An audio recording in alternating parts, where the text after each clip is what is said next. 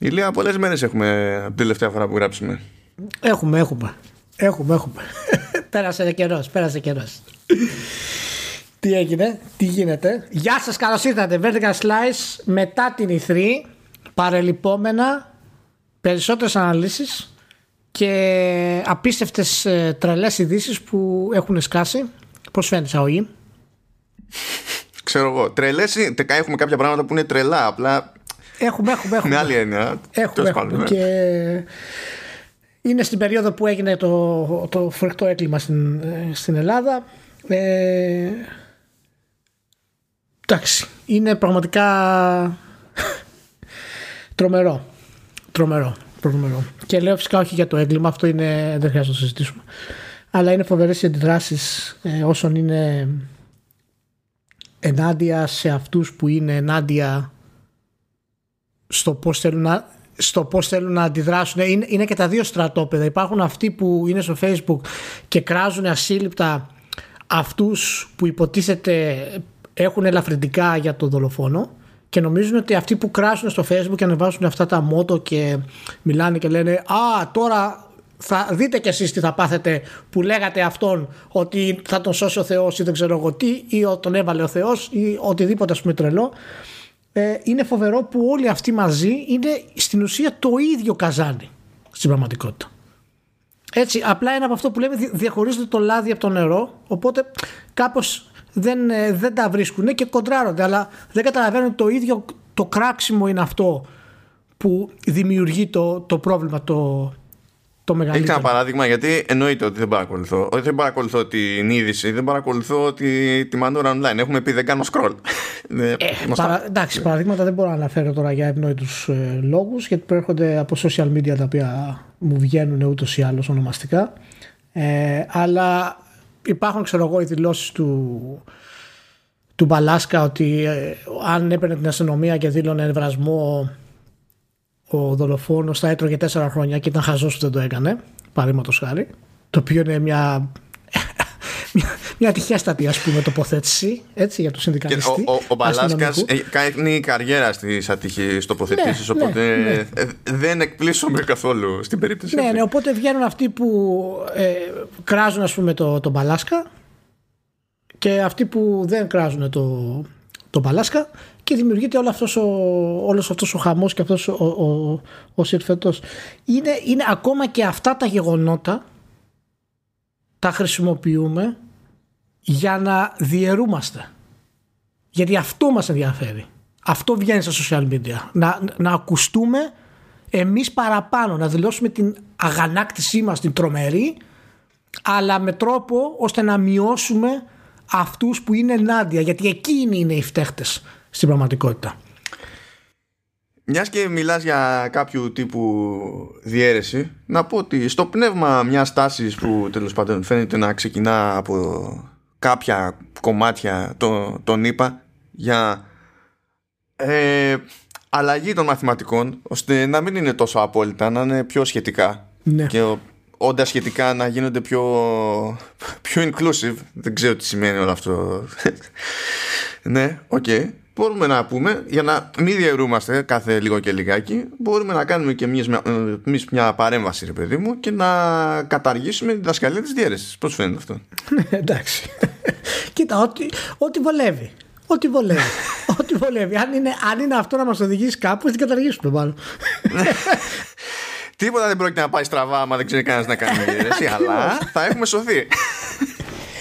Είναι, είναι, είναι πραγματικά τρομερό αυτός ο λαϊκισμός των social media ε, και να σου πω κάτι το οποίο εντάξει δεν αφορά το, στο podcast άμεσα, αλλά είναι ενδεικτικό ότι ακριβώς επειδή το Facebook είναι στην ουσία μια σχετικά νεκρή πλατφόρμα ε, αναλογικά με τις υπόλοιπες των, των social media που υπάρχουν, είναι χαρακτηριστικό ότι όσοι ποστάρουμε μέσα είμαστε κάποιας ηλικίας.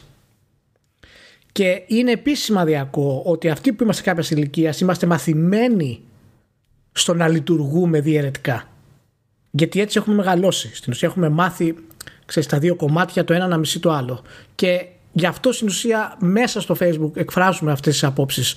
Δεν θα δεις ποτέ δεκαπεντάχρονο να μπει στο Facebook και να γράψει αυτά που γράφει ο σαραντάχρονος για την κατάδια των υπολείπων, ας πούμε. Είναι τρομερό. Μα πώς να τα γράψεις το δεκαπεντάχρονο, ένοιαζε σε όλο αυτό το πράγμα όταν ήσουν δεκαπέντε, έτσι κι αλλιώς. Ναι, ναι. Α, α, αυτό σου λέω ότι αυτή είναι η νεκρή πλατφόρμα του, του Facebook. Ε, είναι ένα echo chamber στην ουσία της θλίψης μας. Έτσι όπως έχει καταντήσει. Και οι πιτσιρικάδες ε, με τα καλά τους και τα κακά τους ε, λειτουργούν σε τελείως διαφορετικά συστήματα. Και βλέπουμε το χάσμα γενεών στην ουσία μέσα από το Facebook. Ενώ εμείς που γράφουμε στο Facebook, ας πούμε, εντάξει, εγώ δεν γράφω, αλλά όσοι γράφουμε.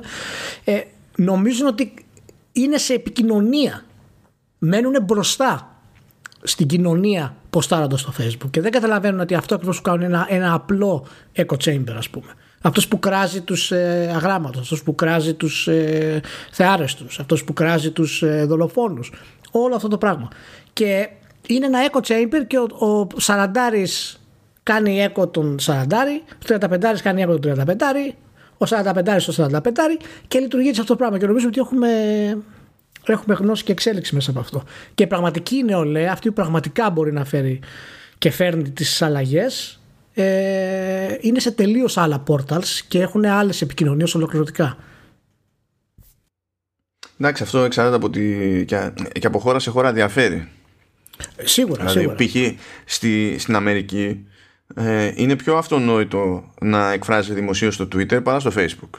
Ακριβώς, ακριβώς. Μα το Facebook σαν πλατφόρμα γενικά σε σχεδόν σε καμία χώρα δεν παραμένει ε, στο επίπεδο της επιρροής που είχε πολλά χρόνια πριν. Έχουν αντικατασταθεί είτε από το TikTok, είτε από το Instagram, είτε από το Twitter. Το Twitter, εντάξει, είναι κλασική σχετικά αξία, αν και εκεί είναι πολύ Twitter δύσκολο. Ελλάδα δεν έπιασε ποτέ κάποιο συνέστηκο ταβάνι. Ναι. Ο TikTok, ας πούμε, δεν, ε, είναι one way στην πραγματικότητα. Ναι, ναι, ναι, ναι, ναι, γιατί το, η, ίσως είναι ηλικιακό το θέμα πάρα πολύ σε αυτό το πράγμα. Δηλαδή οι, οι νέοι οι οποίοι μπήκαν και μπαίνουν αυτή τη στιγμή και έχουν μπει στις πλατφόρμες του TikTok και του Instagram περισσότερο, έχουν χάσει το κύμα του Twitter, που είναι στην ουσία δικής μας γενιάς το Twitter, έτσι, χοντρικά. Ε, και ακολούθησε το... την επιτυχία του Facebook.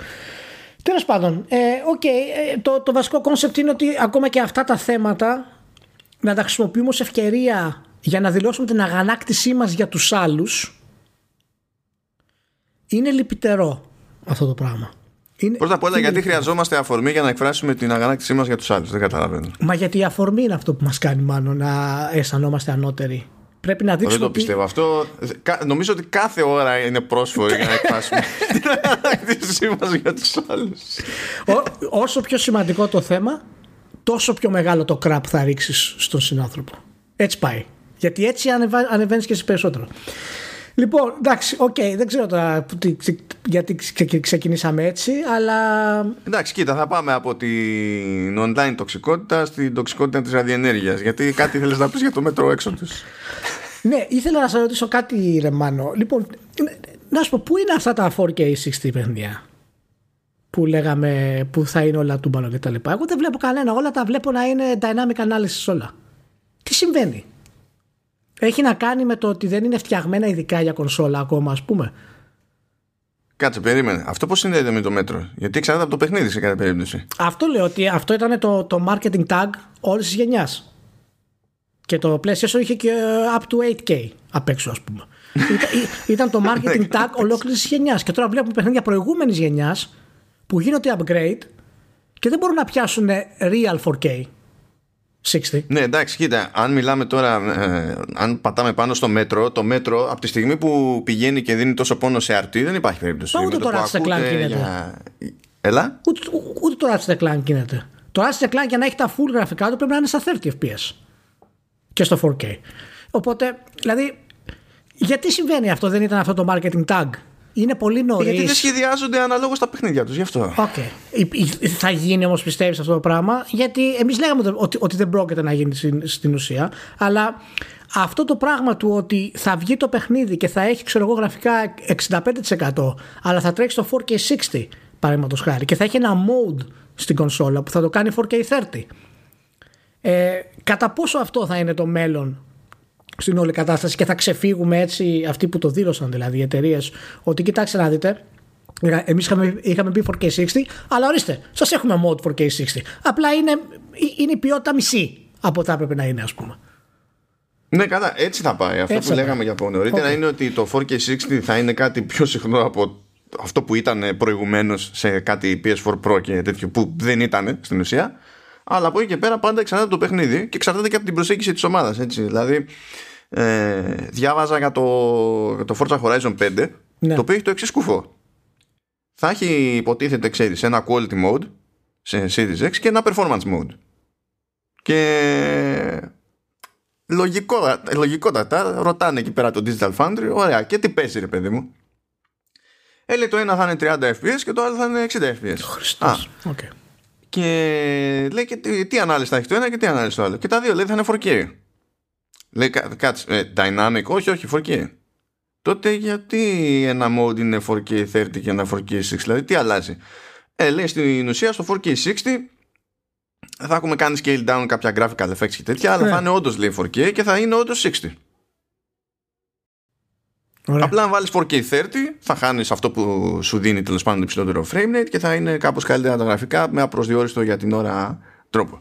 Αλλά εκεί μπήκε στη διαδικασία η ομάδα να το υπολογίσει έτσι. Ναι, αλλά πώς αυτή η ανάλυση λοιπόν, ρε Μάνο, ε, μας οθεί ας πούμε σε κάτι καλύτερο όπως λέγανε όλοι ότι θα είναι αυτή η γενιά. Γιατί εάν υπάρχει διαφορά στα γραφικά για την ανάλυση, το να έχεις ή ντι ελ ες ες ή Dynamic Resolution ή να έχεις χίλια τετρακόσια σαράντα πι και να έχεις τα τρομερά γραφικά με εξήντα φρέιμς περ σέκοντ, γιατί να ήταν τόσο πρόβλημα αυτό? Και μπήκαμε σε όλο αυτό το marketing να δημιουργήσουμε όλο αυτό το hype για κάτι το οποίο δεν μπορούμε να κάνουμε εκτός αν είναι σε συγκεκριμένους τίτλους. Γιατί θυμάσαι ότι ήταν το tagline όλων, ότι ο σκοπός μας είναι αυτός πλέον, τα παιχνίδια θα είναι έτσι. Και δεν μπορούμε τις προηγούμενες γενιάς να τα κάνουμε έτσι. Καλά, κοίτα, φυλαγόντουσαν και λέγανε target. Target, ναι. Οκ, εντάξει. Δηλαδή, μπλα μπλα το καινούριο hardware, targets. Αυτό, δηλαδή, οκ. Με το που ακούστε τέτοιες λεξούλες στο, στο πι αρ, καταλαβαίνεις συνήθως πάει το πράγμα. Αλλά ταυτόχρονα δεν μπορείς να γυρίσεις και να τους πεις δεν ισχύει ποτέ και με τίποτα. Γιατί οτιδήποτε, ξέρεις, είναι πιο, πιο indie, πιο double A κτλ. Είναι πιο εύκολο να το πετύχει αυτό το πράγμα. Και θα πηγαίνουν και θα το πετυχαίνουν. Ενώ πριν ήταν για, γενικά, σε ό,τι είδος παραγωγής και αν πήγαινες να κοιτάξεις, ας πούμε, ήταν στη χάση και στη φέξη.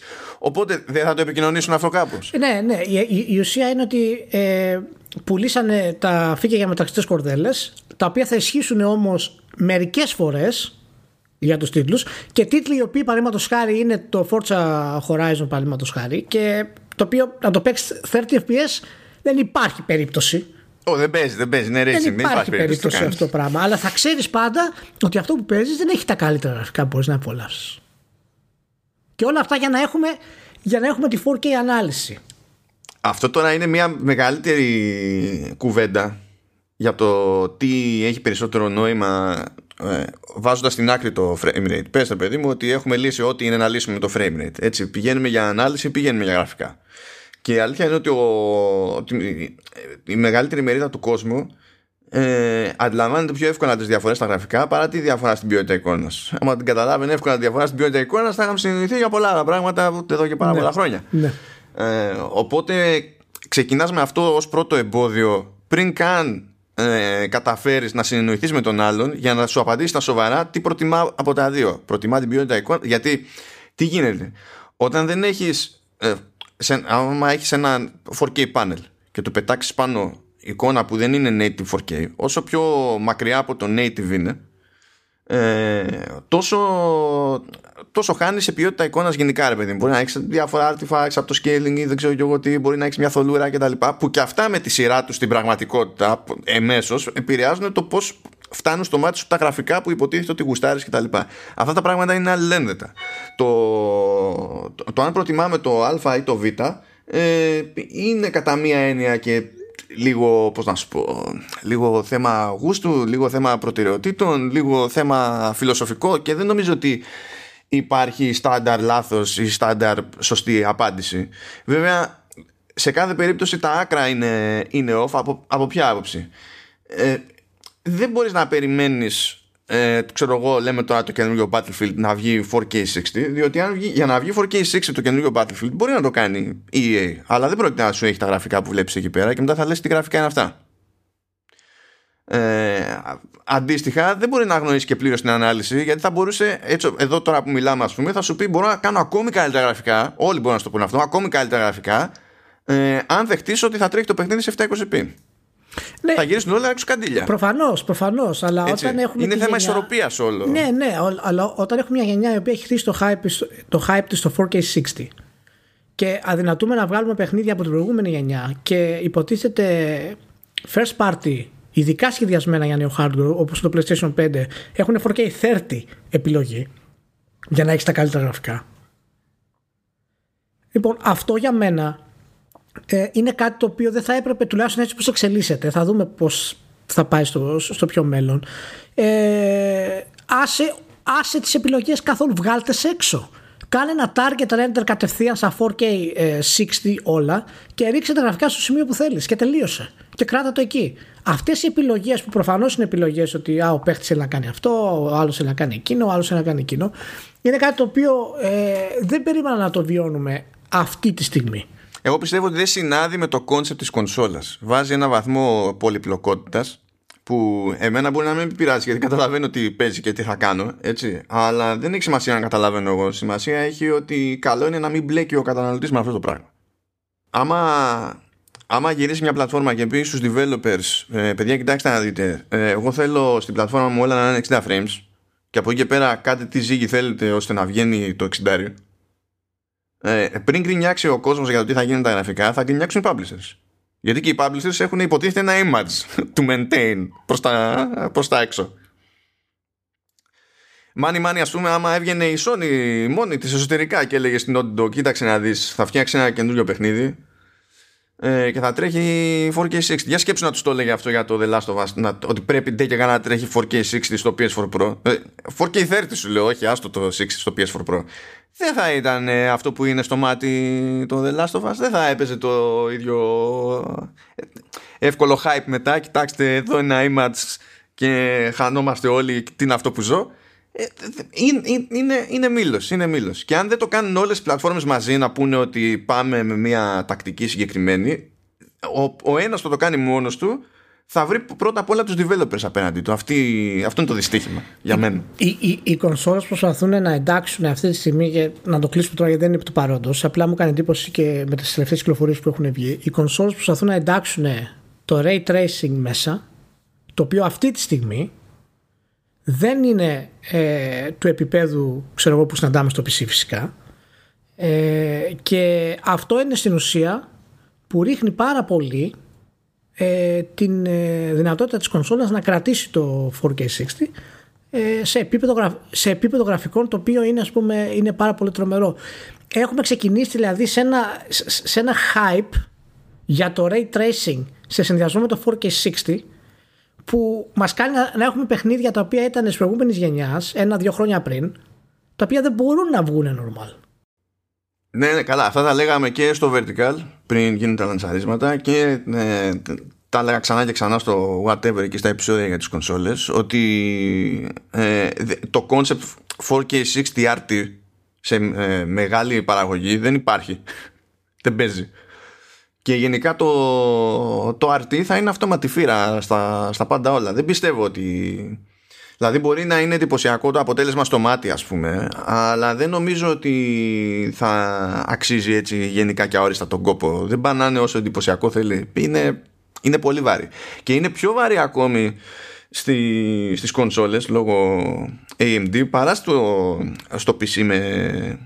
με GeForce. Καλά, στο πι σι ισχύει το ίδιο πράγμα και με έι εμ ντι, έτσι. Ναι, ή, ίσως αυτό που θέλω να, να πω με αυτό είναι ότι ε, η, η, η αιμονή μας στο φορ κέι, ε, καλά και σε συνδυασμό με το Ray Tracing, αλλά αυτό είναι λίγο πιο πρόσφατο. Η αιμονή με το φορ κέι ήταν πολύ πριν ε, έχουμε Ray Tracing παιχνίδια στις κονσόλες. Είναι ότι ε, άμα δεν είναι φορ κέι υπάρχει πρόβλημα. Και όλα τα παιχνίδια που έχουν βγει τώρα έχουν dynamic φορ κέι στην πραγματικότητα. Πέφτουν οι αναλύσεις, ακόμα και στο, και στο μέτρο έξω τους, πέφτει το φορ κέι στο Series X. Καλά, εκεί είναι, υποχρε... είναι τέτοιο. Είναι, είναι, έχουν by default ε, σε όλο το παιχνίδι Arty Global Illumination. Ναι. Δεν υπήρχε ελπίδα. Ε, και, και, είναι, και είναι ανεπανάληπτα γραφικά. Δεν το συζητάμε. Η ομάδα είναι τρομερή από τις top ομάδες που έχουμε. Έτσι. Δεν το συζητάμε. Έχουν κάνει παπάδες για να βγει αυτό το πράγμα. Αλλά δεν ξέρω κατά πόσο εν τέλει αυτό το φορ κέι ε, είναι ο στόχος μας ο βασικός, ενώ θα μπορούσε να είναι, ξέρω εγώ, χίλια τετρακόσια σαράντα πι ή επιτέλους να βγούνε Ε, τα συστήματα το, όπως είναι το ντι ελ ες ες και να μπορέσουν να μας φτάσουν σε ένα επίπεδο το οποίο είναι αρκετό. Έχουμε, έχουμε πάθει μια, μια αιμονή με το native φορ κέι ε, και πέρα από το ray tracing και τα λοιπά, το οποίο είναι, δεν ξέρω κατά πόσο μας εξυπηρετεί αυτή τη στιγμή, έτσι όπως είναι τα πράγματα, το native φορ κέι ας πούμε. Κοίταξε, με τι, καθώς ε, ανεβαίνουν γενικά ρε παιδί μου οι, οι οθόνες και λάδετε monitor ή τηλεοράσεις με φορ κέι, δεν μπορείς να πεις δεν με ενδιαφέρει. Γιατί ξέρεις ότι ο κόσμος έχει πάνελ που θα πιάσει τόπο εκεί πέρα, ας πούμε. Δεν μπορείς να πεις δεν με νοιάζει. Ναι, αλλά άμα δεν μπορείς να, να το βγάλεις και πρέπει στην ουσία να κατακαιρματίσεις το παιχνίδι σου σε τρία mode για να μπορέσεις να βγάλεις ένα αποτέλεσμα το οποίο θα ικανοποιήσει κάποιους, κάποιους άλλους από εδώ, κάποιους άλλους από εκεί, δηλαδή. Ναι, ξέρω... αυτό, είναι, αυτό είναι στην ευθύνη του developer όμως. Δηλαδή, ο developer έχει βάλει ναι, κουλούς ναι, στόχους. Ναι, ναι, ναι, προφανώς, αλλά έχει πάρει και το, το OK στην ουσία την κατεύθυνση από το publisher από την, και από το manufacturer. Δηλαδή, σου λέει, άμα βγάλω εγώ σε κονσόλα φορ κέι παιχνίδι που διαφημίζεται φορ κέι παιχνίδι το οποίο δεν είναι φορ κέι, ε, θα έχω πρόβλημα. Προφανώς. Αυτό είναι το μέτρο της κονσόλας, ας πούμε. Θα πρέπει να είναι φορ κέι. Anyway, εντάξει. εντάξει απλά ήθελα να, το, να πω να δούμε σε τι σημείο. Ε, είμαστε λίγο, γιατί μου φαίνεται λίγο περίεργο. Ε, ε, εγώ θα πρέπει να πολύ πιο άντρα παιχνίδια, ξέρω εγώ, όπως είναι το Ratchet and Clank παραδείγματος χάρη, να είναι φορ κέι εξήντα και να μην έχει modes.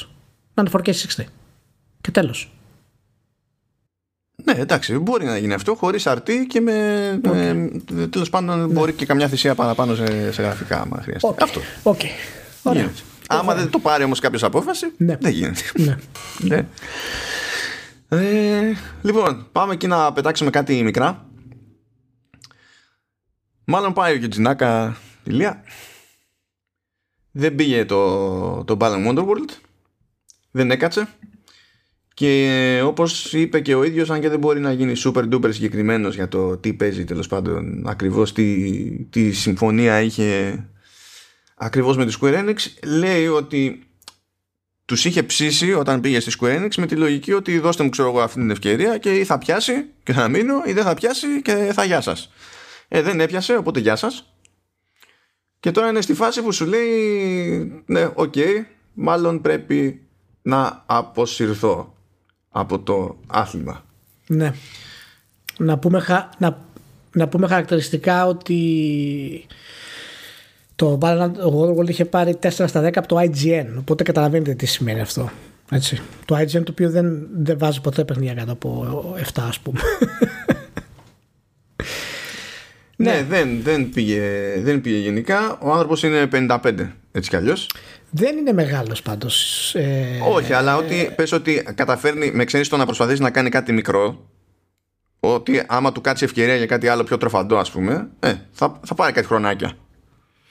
Πραγματικά, πάντως να πούμε ότι ίσως, δεν ξέρω, ε, φυσικά ο Νάκα είναι θρυλική φιγούρα στα, στα video games. Η καριέρα του ξεκίνησε από το ογδόντα τέσσερα ε, και, και προχώρησε φυσικά με πολύ μεγάλους ε, τίτλους. Όλοι το θυμόμαστε φυσικά από ε, το Sonic, αλλά ο, ο Νάκα είχε δουλέψει και παραγωγός και προγραμματιστής στο Phantasy Star δύο το ογδόντα επτά ε, και φυσικά ασχολήθηκε ως, ως προγραμματιστής για το port του Ghost and Goblins στο, στο Sega Genesis. Μετά μπήκε στο Sonic the Hedgehog. Ε, και από εκεί και πέρα, έτσι, ε, έχει κάνει τον Ice Age Dreams, τώρα κάνω έτσι μια γρήγορη, το Sabade Amigo, το Phantasy Star Online. Ναι. Τι κουλό παιχνίδι, αλλά τι, ευχάριστα κουλό παιχνίδι. Ε, το Puyo Pop Fever, ε, σε όλα αυτά ήταν παραγωγός. Και στην καριέρα του είχε μόνο ένα ρόλο ως director. Και αυτό ήταν το Τσουτσουρό και το ενενήντα εννιά. Μόνο ένα ρόλο. Άλλη και dreamcast. Επιστρέφει το δύο χιλιάδες είκοσι ένα πάλι ως director. Πρόσεξε, από το ενενήντα εννιά μέχρι το είκοσι ένα είχε κάνει μόνο producing και supervisor. είκοσι δύο χρόνια. Και ξεκινάει και γίνεται director πάλι στον Balan Wonderworld μετά από είκοσι χρόνια. Ε, δεν ξέρω γιατί το επέλεξε αυτό το πράγμα να γίνει director. Αυτό ήταν φανερό γιατί πολλά από τα reviews για το Balan Wonderworld ήταν ότι δεν έχει κατεύθυνση, είναι, είναι βαρετό. Δεν έχει δηλαδή σωστούς ρυθμούς. Και αυτό είναι καθαρά δουλειά του director ε, για, να, για να επιτευχθεί. Ε, οπότε είναι, είναι πραγματικά ένα λυπηρό γεγονός που φεύγει έτσι. Θα ήθελα πάρα πολύ να φύγει ως παραγωγός και να έχει κάνει κάτι, ας πούμε, το οποίο ήταν, έχει μείνει σε αυτό το πράγμα. Από το να φύγει ως director που είναι και το πιο σημαντικό κομμάτι μιας παραγωγής ε, με αρνητικό επάνω του. Είναι, είναι κρίμα. Είναι κρίμα. Ε, εντάξει, κρίμα, τέλος πάντων. Είναι ε, ιστορική φυσιογνωμία. Απλά το λέμε τώρα αναλογικά με την αποχώρηση του. Ναι, ναι. Έχει, έχει πολλά χρόνια να, να του κάτσει. Η αλήθεια είναι. Που έχει ναι. κάνει διάφορες δοκιμές, αλλά ε, να, του, να του βγει εμπορικά έχει, έχει πολλά χρόνια. Και είναι τόσα χρόνια που στην ουσία δεν δε του έχει κάτσει τίποτα στα σοβαρά από ναι. τότε που έχει φύγει από τη Sega. Ναι. Ίσως ξέρεις, ο Νάκα είναι από αυτούς τους παραγωγούς, ε, το έχουμε δει και στο Spector αυτό ε, συγκεκριμένα, ε, ο οποίος δεν κατάφερε να εξελιχθεί με τη βιομηχανία. Δηλαδή προσπάθησε πράγματα δεκαετία του ενενήντα ε, και αρχές του δύο χιλιάδες, αλλά πάντα επέστρεφε στα Sonic. Στο Sonic Adventure, στο Sonic Advance, Sonic Advance δύο, Sonic Pinball Party, Sonic Battle, Sonic Heroes, Sonic Advance τρία. Όλα αυτά σε τρία χρόνια που ανέφερα, έτσι, μπαμ μπαμ, για να καταλάβουμε τι, τι λέμε. Ε, και πάντα επέστρεφε πίσω και δεν, δεν, δεν μπόρεσε να εξελιχθεί, ε, να μπει σε άλλες κατηγορίες. Κάτι που, κάτι που έκανε ο Μολυνιός στη Δύση, ας πούμε, απλά ο Μολυνιός το έκανε παραπάνω από όσο έπρεπε. αυτό, αυτό το πράγμα. Ε, ναι. Είναι, είχε βγάλει και το We Play Motion, ήταν παραγωγός το έντεκα. Ναι, εκεί πέρα ήταν, νομίζω το είχε, ήταν ως Probe που είχε ναι. τη δική του ομάδα. Ναι. Ο, ε... Αλλά εκεί πέρα είχε κάνει το πρώτο μπάσιμο που είχε κάνει, νομίζω στο, στο Wii ήταν ναι, ή στο θρι ντι ες, ή στο ντι ες ήταν αυτό το, το Let's Stop, αυτό το θυμάμαι γιατί ναι, κάτι ναι, είχε ναι, με ένα Wii. Από, είχε σε ένα χαρτονένιο κουτί που ήταν συσκευασία και καλά το απ' έξω. Ναι, το, ναι, το, ναι, ναι, ναι. Ναι, το θυμάμαι αυτό το concept, ήταν λίγο περίεργο, αλλά conceptually fun. Άσχετα με το ότι δεν υπήρχε ελπίδα τώρα αυτό να πάει κάπου. Ναι. Εντάξει. Ε, βέβαια, ε, να πούμε ότι σκέφτεται την, ε, την αποχώρηση εντελώς, έτσι. Τη συνταξιοδότηση πλέον ε, ο Νάκα. Δεν, δεν είναι μεγάλος για να το κάνει. πενήντα πέντε χρονών είσαι ok. Ε, χρειάζεται κάποιο όραμα. Αλλά το να κάνεις platform, συγγνώμη κιόλας Γιούτζι, το να κάνεις platform το δύο χιλιάδες είκοσι ένα είναι πολύ δύσκολο. Δηλαδή πρέπει οπωσδήποτε να δεις τι κάνει η Δύση στα platform για να μπορέσεις να, να καταλάβεις. Πρέπει να δεις το Celeste, πρέπει να δεις ε, το Inside, πρέπει να δεις τέτοια πράγματα για να μπορέσεις να μπεις ε, περισσότερο στη, στη λογική. Anyway, καλά να είναι ο άνθρωπος. Τον ευχαριστούμε για, για όλα και ελπίζω να μην τελειώσει η καριέρα του βασικά. Να δούμε, να δούμε και άλλα πράγματα. Και πάμε τώρα λίγο παρακάτω. Η Naughty Dog λέει ε, ψάχνει άτομα, καλά αυτό δεν είναι περίεργο, γενικά αυτές οι εταιρείες πάντα ψάχνουν άτομα, ε, αλλά ψάχνει άτομα λέει για το πρώτο της standalone multiplayer game. Λοιπόν αυτό, για αυτή την αντίδραση είναι που έβαλα αυτό το τέτοιο, έτσι. Ε, και φυσικά φυσικά επειδή υπάρχει και το quote που λέει «We're seeking to bring the same level of ambition and quality of our signature story-driven games to this unique multiplayer project». Ε... Ναι. Ε... Δεν ήταν όνειρό σου η Naughty Dog να ασχοληθεί με standalone multiplayer game? Ε, ε, δεν χρειαζόμασταν το... άλλο ένα στούντιο να ασχολείται με multiplayer game. Εγώ δεν το πιστεύω αυτό. Αν δεν το δω να γίνει, ε, δεν το πιστεύω αυτό. Ιδιαίτερα επειδή η Sony μας έχει πρίξει ότι αυτό που την ενδιαφέρει είναι τα single player games και τα cinematic adventures. Και θα, θα απασχολήσει την κορυφαία ομάδα στον πλανήτη με το να κάνει multiplayer game. Μακάρι να είναι, να είναι live game. Ναι. Ε, με τέτοιο, με, με, δω, με δωρεάν content drops. Α, με, να, με δωρεάν... να αγοράζεις, να αγοράζεις cosmetics. Μακάρι, με δωρεάν story drops. Με δωρεάν single player drops. Τέλος πάντων, εγώ αρνούμαι να πιστέψω τη φίλη και τις πληροφορίες αυτές μέχρι να γίνει ανακοίνωση επίσημη.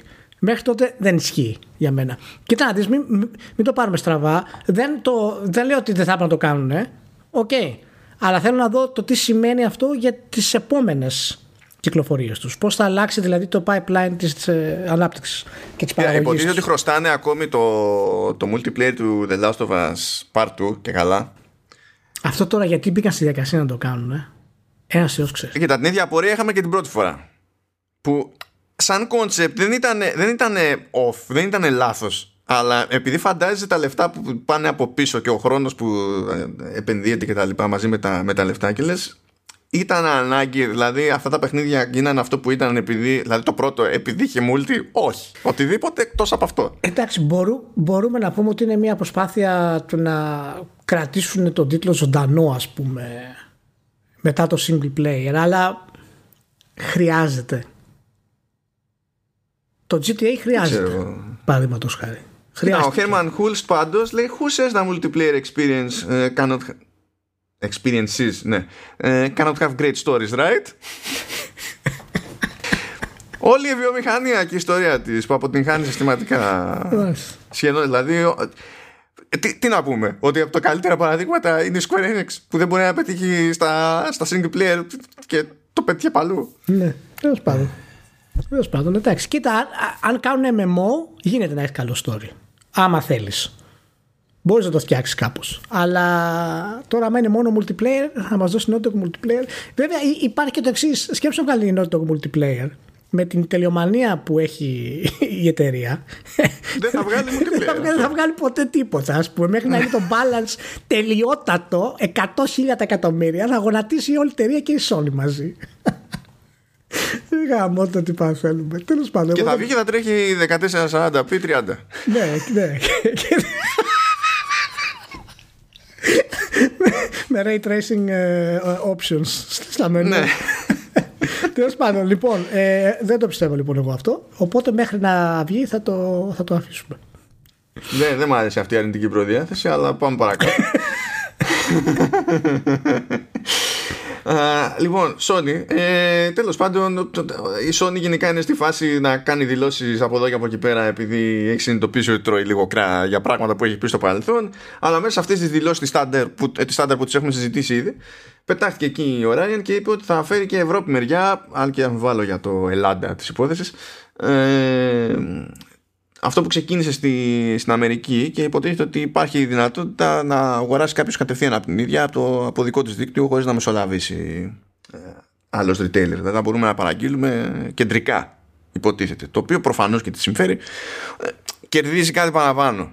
Έτσι, δεν είναι ότι ο, ο, ο λιανοπολιτής έχει, έχει μία αμεληταίο...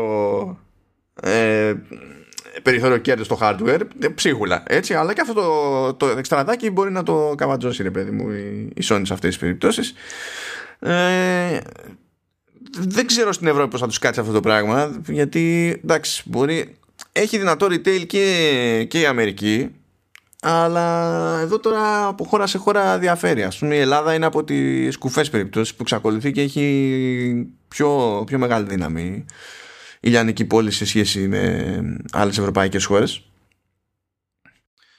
και δεν ξέρω κατά πόσο είναι εφικτό. Απλά τέλος πάντων είναι ένα επόμενο βήμα, το οποίο επίσης δεν είναι super duper περίεργο. Τα δοκιμάζει και αυτά και η Microsoft, αλλά η Microsoft κάνει έτσι ένα περίεργο, πιο περίεργο ακόμη, που το κάνει μέσω των λιανοπολιτών.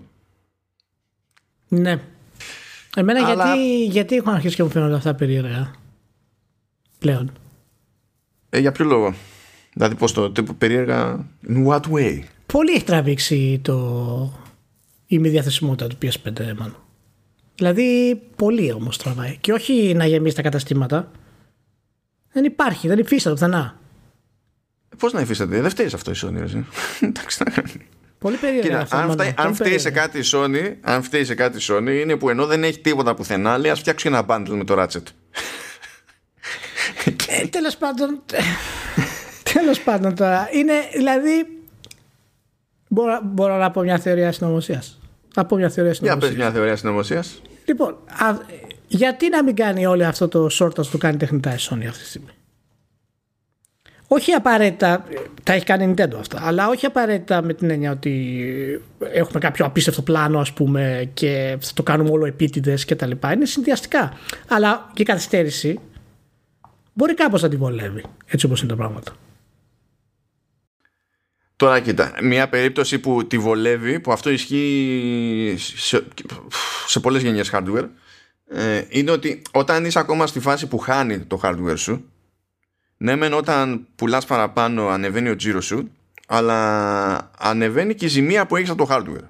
Αλλά αυτό δεν είναι πρωτότυπο, δηλαδή για να πεις ότι σκιάχτηκε ξαφνικά. Ναι, ναι. Δεύτερον, βέβαια, έχουμε τις φήμες ότι, ξέρεις, επανασχεδιάζεται το PlayStation πέντε να βγει μια νέα μορφή του, ας πούμε, όχι κάποιο προ ή όχι, αλλά με κάποιες αλλαγές να το κάνουν έτσι να λειτουργεί καλύτερα, παραδείγματος χάρη, το οποίο μπορεί να βγει. Ε, βάλε όλο αυτό το cross-gen που υπάρχει αυτή τη στιγμή και ούτως ή άλλως και η φοβερή επιτυχία του PlayStation πέντε στην, ε, στην κυκλοφορία του, έτσι, που έσπασε όλα τα ρεκόρ, επτά κόμμα οκτώ εκατομμύρια έχει κάνει ship. Είχε κάνει μάλλον μέχρι το τέλος του Μαρτίου. Έτσι. Ε, και εγώ αν ήμουν Ράιαν, ε, ναι μεν θα με έκαιγε να φέρω το PlayStation στα καταστημάτα, εννοείται, γιατί όλος ο κόσμος το θέλει, παραδείγματος χάρη, αλλά πίσω στο σκοτεινό κουταραγκίστικο μυαλό μου δεν θα με χάλουσε τόσο πολύ αυτή η μικρή καθυστέρηση, έτσι όπως έχουν πάει τα πράγματα και με όλα τα θέματα που υπάρχουν και με τις καθυστερήσεις των τίτλων του κτλ. Και σκέψου παραδείγματος χάρη να καθυστερήσει λιγάκι ακόμα, έτσι ξαφνικά να σκάσει ένα επόμενο bundle, ας πούμε, με ένα παιχνίδι το οποίο θα, θα είναι πιο έτοιμο. Σκέψου να σκάσει ένα λίγο redesign πι ες φάιβ bundle με το Ragnarok, παραδείγματος χάρη. Ναι. Ε, δεν πρόκειται να γίνει αυτό, θα σου ναι. πω γιατί, αλλά okay. να σκάσει bundle χειροπολί, θα σκάσει bundle, δεν θα σκάσει ναι, όχι, α, α, απλά θέλω να σου πω είναι, δηλαδή. Ε, αυτό είναι τελείως θεωρία συνωμοσίας, το χαζομάρα είναι αυτό. Απλά θέλω να σου πω ότι ε, δεν θα με χάλαγε εμένα ως Ράιαν χίλια τοις εκατό γενικά αυτή η καθυστέρηση. Πάρα πολύ. Είναι αλήθεια. Ε, θα με χάλαγε περισσότερο από ό,τι δεν θα με χάλαγε, αλλά δεν θα ήμουν και τελείως τα πατώματα. Να σου πω. Εντάξει, τα πατώματα δεν γίνεται να είναι, διότι ε, πληρώνει τόσος κόσμος PlayStation Plus που είναι ένα μαξιλαράκι σίγουρο, έτσι κι αλλιώς. Και mm. από τη στιγμή που βγαίνουν και τόσα παιχνίδια τους και σε πι ες φορ, θα ξέρουν ότι έχουν να λαβαίνουν και από εκεί πέρα. Mm. Δεν είναι δηλαδή. Ε, ε, ξεκινάνε πολύ πιο safe για να έχουν τέτοια άγχη, έτσι κι αλλιώς. Το άγχος είναι στο, από τη μία στον καταναλωτή που ψήνεται και από την άλλη, κατά μία έννοια, είναι, είναι πρόβλημα αυτή η πίεση από τη Sony, διότι προφανώς ο, οποιαδήποτε εταιρεία σε αυτό το άθλημα είναι, βλέπει ότι είναι στο συμφέρον της να πιάσει το όποιο critical mass σε εγκατεστημένη βάση όσο γίνεται νωρίτερα, γιατί αυτό πηγαίνει πακέτο με το πόσο εύκολα ή δύσκολα κερδίζεις κάποια πράγματα από τους developers και τα λοιπά. Οι, οι συνθήκες, συνθήκες αγοράς βέβαια είναι διαφορετικές τώρα. Απλά το λέω επειδή ιστορικά η Nintendo έχει χρησιμοποιήσει την ε, τεχνητή, ας πούμε, στέρηση της κονσόλας της στην αγορά για να μπορέσει να δημιουργήσει κύματα ζήτησης. Και αυτά τα κύματα ζήτησης είναι που δημιουργούν το mouth-to-mouth που λέμε, το pop culture στην ουσία. Γιατί όταν ξαφνικά όλοι πάνε να πάρουν μια κονσόλα, ε, η επικοινωνία του μηνύματος είναι χίλιες φορές πιο δυνατή από ότι αν υπάρχει μια σταθερή, ας πούμε, προσφορά. Βέβαια, όπως είπα, είναι άλλες οι αγορές τότε και τώρα, δεν το συζητάμε. Ε, απλά το αναφέρω σαν ένα παιχνίδι, ας πούμε, έτσι χαζομάρας, σαν σκέψη. Να το συμπληρώσω με μια-δυο πληροφορίες παραπάνω. Λοιπόν, ξέρεις πού κινείται πλέον ο μέσος όρος. Έτσι, προφανώς υπάρχουν καλύτερα παραδείγματα και χειρότερα παραδείγματα. Πού κινείται ο μέσος όρος ε, σε χρόνο για την παραγωγή ενός chip. Δηλαδή, πώς να σου πω, πες και καλά, βάζω τα υλικά στο φούρνο και περιμένω. Έτσι, ναι. Για να βγει ε, από την άλλη άκρη.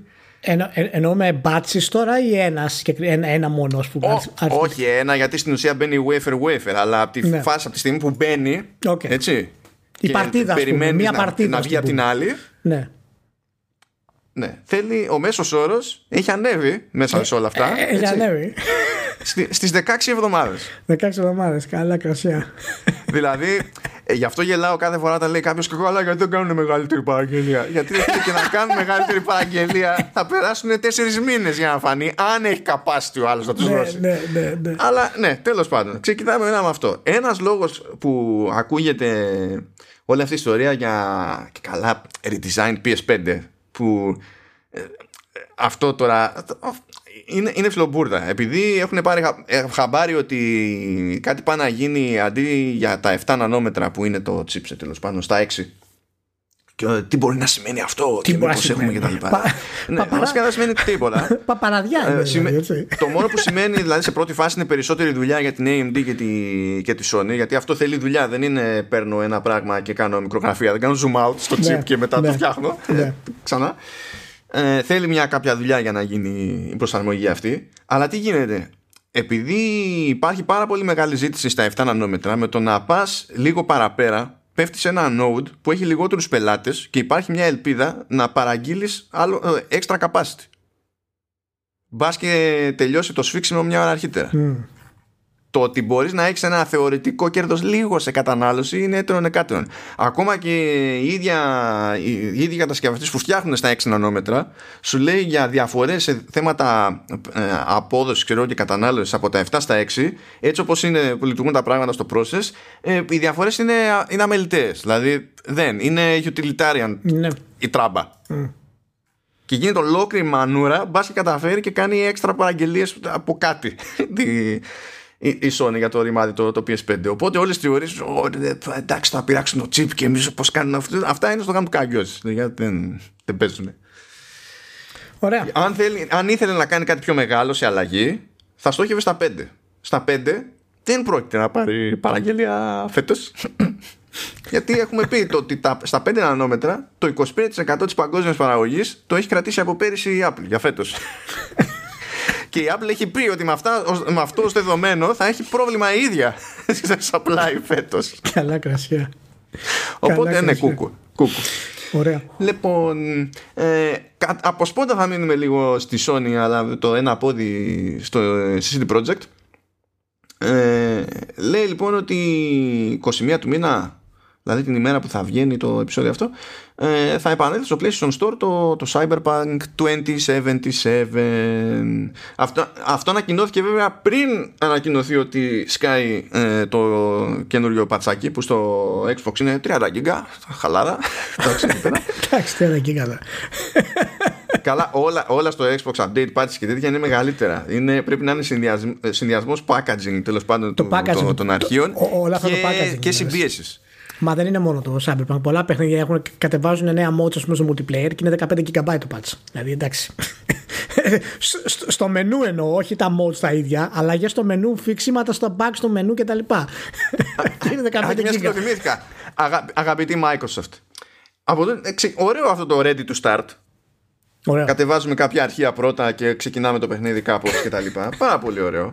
Αλλά στα χρόνια που υπάρχει το Master Chief Collection και συνδυάζεται με το Ready to Start, δεν ξέρω αν το έχεις καταλάβει Microsoft, αλλά δεν υπάρχουν συγκλονιστικές πιθανότητες με το που μου λες ότι το game είναι Ready to Start να το ανοίγω και η γλώσσα που έχει προλάβει να φορτώσει να είναι τα κορεάτικα. Ρε εσύ, την πάτησα κι εγώ, με κοροϊδέψανε.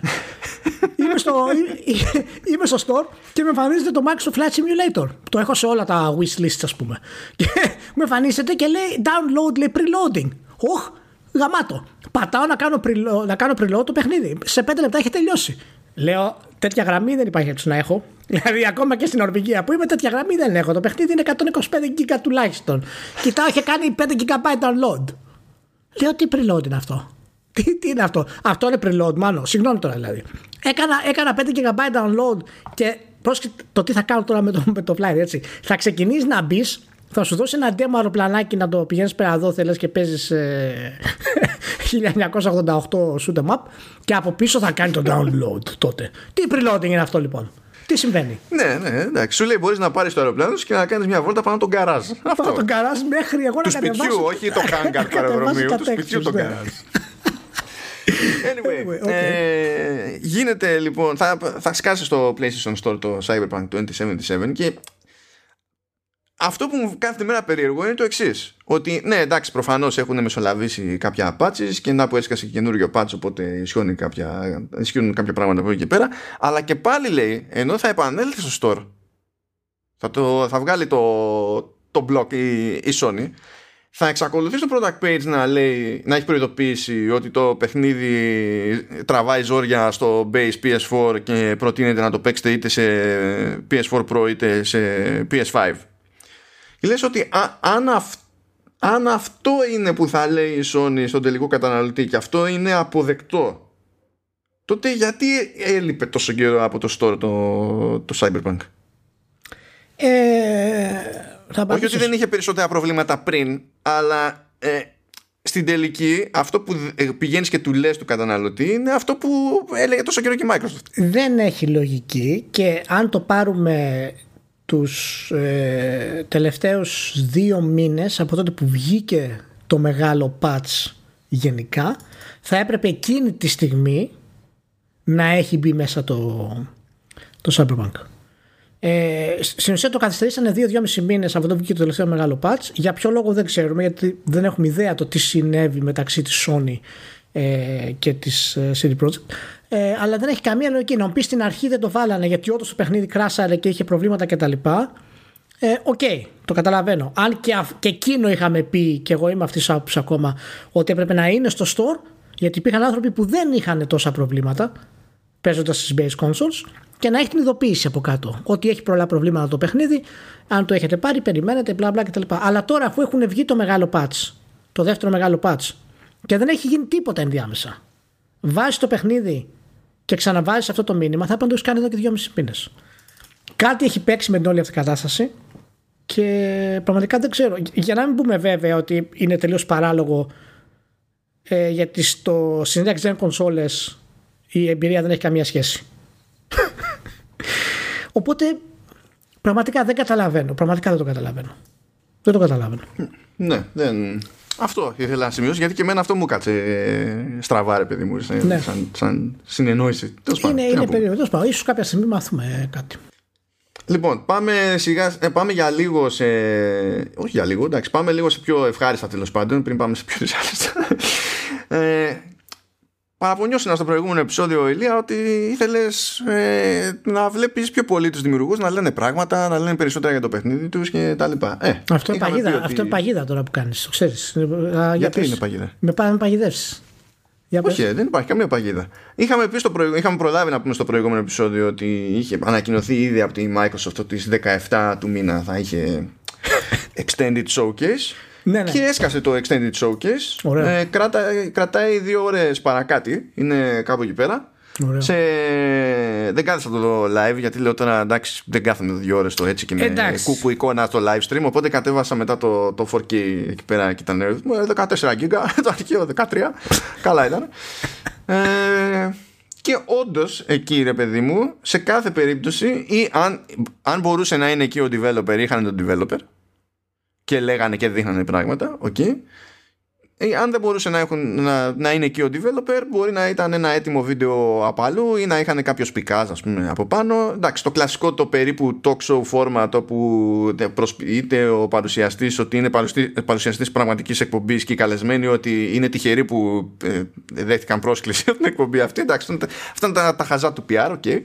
Αλλά κατά μία έννοια, Ε, σε δεύτερο χρόνο βέβαια, η Microsoft τους έκανε το χατήρι, που κάνοντας, το, κάνοντας αυτό το, το χατήρι, στην ουσία ήταν λίγο, όχι ακριβώς το ίδιο, αλλά ξέρεις, ήταν σαν να κατέληξε με τη δική της εκδοχή του Treehouse, ας πούμε. Αν και το Treehouse δεν έχει ακριβώς τον ίδιο χαρακτήρα, παιδί μου, αλλά τέλος πάντων, να, είχαμε, να λέγαμε. Και δεν ξέρω τι εντύπωση σου άφησε και σαν... πέραν του τι είπαν από λεπτομέρειες και τέτοια, γιατί εντάξει τώρα δεν είναι ότι βγήκε κανά, καμιά υπερίδηση από εκεί, αλήθεια είναι, ε, νομίζω δηλαδή κατ' εμέ, αλλά πώς σου φάνηκε και σαν κίνηση, ρε παιδί μου, τελικά? ε, Δεν νομίζω ότι έχω να πω αρνητικά. Νομίζω ότι εγώ, εγώ έχω να πω ένα αρνητικό, συγγνώμη.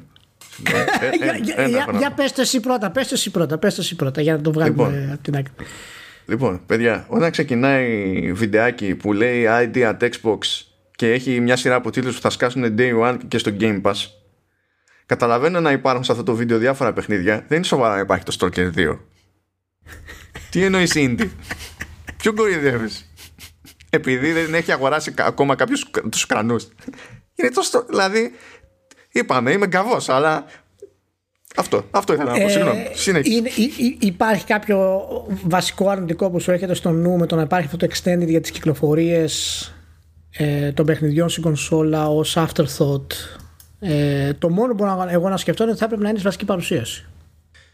Ναι, ανα, αναρωτήθηκα λίγο γι' αυτό, αλλά δεν ξέρω πόσο εύκολο είναι να, το, να κρατήσεις την προσοχή του, του κόσμου όταν το βάλεις καπάκι ή κάνεις την παρουσίαση να είναι ένα πράγμα ενιαίο τεράστιο σε σχέση με το να το σπάσεις αυτό. Και έχει ανακοινώσει κι άλλο το μεταξύ, νομίζω για τις είκοσι του μήνα, που θα είναι συγκεκριμένα για το expansion με Pirates of the Caribbean, για το Sea of Thieves. Ίσ, ίσως νομίζω ότι αν είχαμε κάτι πραγματικά από κάποιους μεγάλους τίτλους, όπως είναι ας πούμε το Senua το δύο, όπως είναι το Stalker το δύο, αν είχαμε δηλαδή κάτι να, να μπορούμε να, να παίξουμε και να μας δείξουν οι developers, να ήταν σίγουροι, ε, ίσως να το κάνανε στην, ε, στην παρουσίαση. Αλλά εντάξει, ήταν και διαφορετικά τώρα το στυλ, και διαφορετικό το στυλ της παρουσίασης λόγω του κορονοϊού κτλ. Εμένα γενικά μου αρέσει πάρα πολύ αυτό και είναι, δείχνει τη... την ταυτότητα της Microsoft, αντιπροσωπεύει την ταυτότητα της Microsoft που επιστρέφει, ξέρεις, στο It's all about the games. Ε, όλα είναι στις, ε, στις προσφορές μας, αυτό που θέλουμε να κάνουμε τους gamers να ευχαριστηθούν, στη σχέση που έχουμε με τους δημιουργούς, επιστρέφει δηλαδή στην πηγή. Και όλα αυτά τα, τα show τριγύρω ε, είναι, είναι αυτό για μένα που θέλει να δει ο κόσμος πραγματικά. Όλοι θέλουν να δούμε τρέιλερ. Αλλά το να βλέπεις δημιουργούς να σου εξηγούν πράγματα και το πώς πλησιάζουν, ας πούμε, τις δημιουργίες τους, είναι αυτό που εν τέλει σου μένει περισσότερο. Ε, και εντάξει, τώρα ήταν ιδιαίτερη αναφορά κάνω και για το Σένιο, ας πούμε, που ήταν εξαιρετικό κάτι γνώμη με το, το βίντεο της παρουσίασής του και τις ανάλυσεις που κάνανε για το πώς το πλησιάζουν και η αιμονή στη λεπτομέρεια. Και Ninja Theory ε, είναι μέσα στις υποψήφιες, μπορεί να είναι και μοναδική, να σου πω την αλήθεια, ε, υποψήφια να είναι η επόμενη Naughty Dog για τη Microsoft. Και νομίζω με αυτό το σκεπτικό έχει αγοραστεί τώρα πέρα από κάθε πλακά. Ναι. Ε, δεν έχει τον πολύ mainstream τίτλο για να το κάνει με το Senua, οπότε πιστεύω ότι από, από τον επόμενο τίτλο θα το κάνει, εκτός αν πραγματικά κάνει ένα τέτοιο breakthrough το Senua που μας αφήσει όλους ε, άφωνους, ενώ mainstream breakthrough, έτσι. Ε, αλλά νομίζω ότι η Ninja Theory είναι, είναι σε αυτές τις ε, δύο-τρεις ομάδες, ξέρω εγώ, όπως είναι Crystal Dynamics, ε, και η Naughty Dog, που ξέρεις, η Rockstar, η σι ντι Projekt, που πάει στο επίπεδο του Triple A χωρίς περιορισμούς πλέον. Ε, οπότε μου άρεσε πάρα πολύ, ξέρεις, η ανάλυση για τις φορεσιές και όλα τα, τα υπόλοιπα που έδειχνε μέσα. Πο, πολύ, πολύ ενδιαφέρον. Βέβαια τώρα δυόμιση ώρες ήταν λίγο, εντάξει, ξέρω εγώ, μπορούσε να είναι λίγο λιγότερο. Εγώ πάντως με αυτά που έβλεπα, καλά, εγώ γέλαγα μόνος με το, με το Safer στο Psychonauts δύο. Γενικά, βασικά γελάω κάθε φορά που έχουν ονομάσει κάτι μέσα στο παιχνίδι. Είτε είναι χαρακτήρας, είτε είναι περιοχή κτλ. Γελάω με, την, με τα ονόματα που δίνουν, με τις σκέψεις που έχουν κάνει. Αλλά αυτό που δεν περίμενα να με γαργαλίσει ήταν το διανακρούσεις, που είναι η ανάκρουση τέλος πάντων, στα σοβαρά. Δηλαδή... Ε...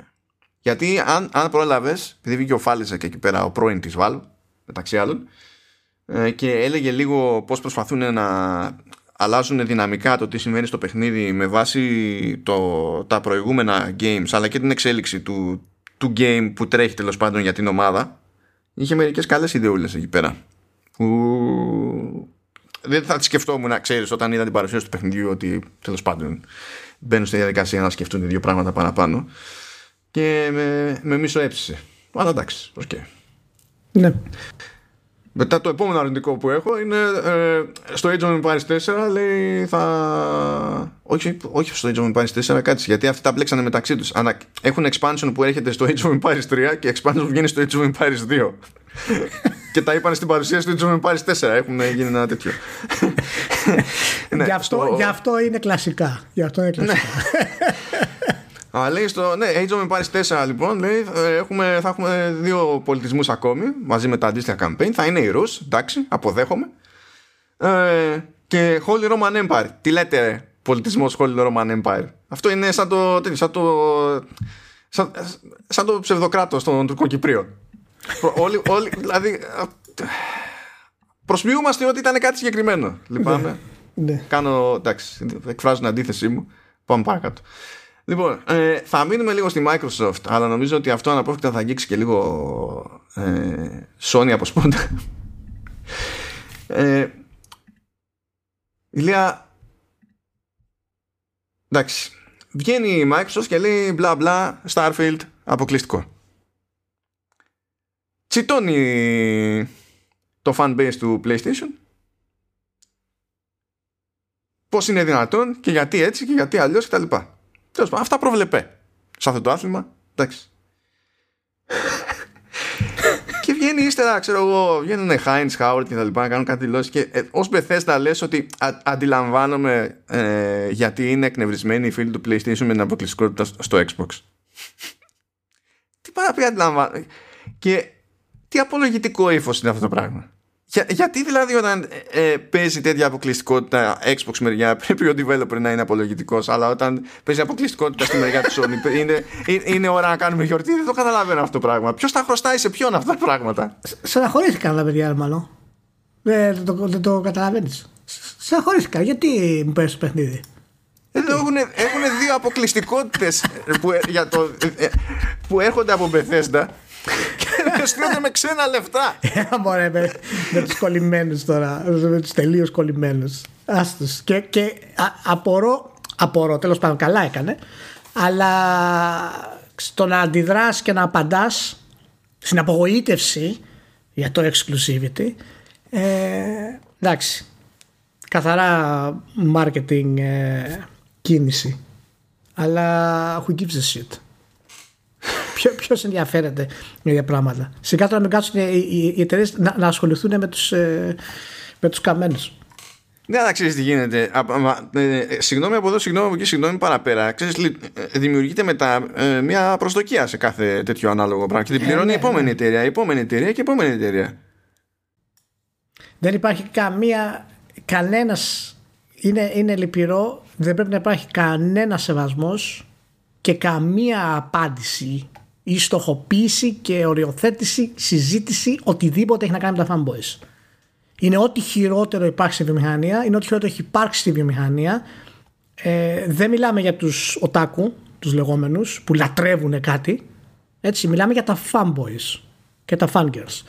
Δεν υπάρχει ό,τι, είναι ό,τι χειρότερο. Είναι ένας καρκίνος στη βιομηχανία μας και είναι μέρος της κοινωνίας μας, δεν έχει να κάνει με τα games. Δηλαδή αυτός που είναι fanboy είναι έτσι γενικά και στη ζωή του. Δεν είναι απλά και μόνο. Η αιμονή του δηλαδή πάει και σε άλλα πράγματα.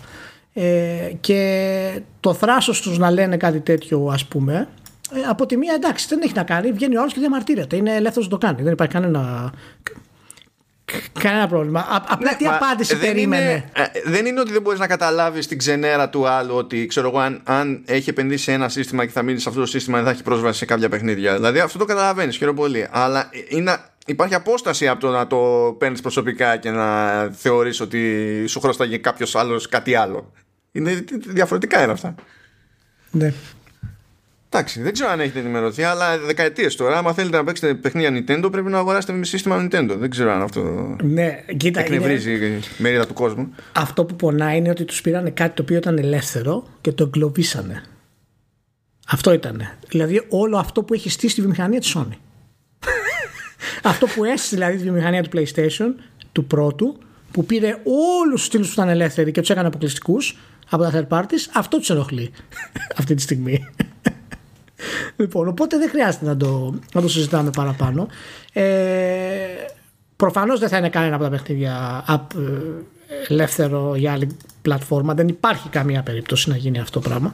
Εκτός αν είναι κάποιος στήλος του πεταματού. Έτσι για την καλή θέληση, ας πούμε, και δεν πρέπει να το κάνει. Γιατί εκτός η αν σκάσει το Xbox Game Pass σε PlayStation. Και αυτό ναι. δεν το λέω για πλάκα. Όχι, αυτό γιατί, μόνο ναι. έτσι θα, σκα... θα συμβεί αυτό. Ναι, ναι. Γιατί όχι. Κανένα πρόβλημα.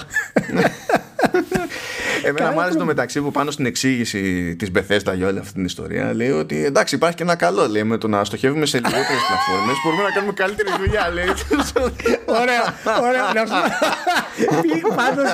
Μ' άρεσε πάντως γιατί φαίνεται ότι το δουλέψαν αυτό στο γραφείο.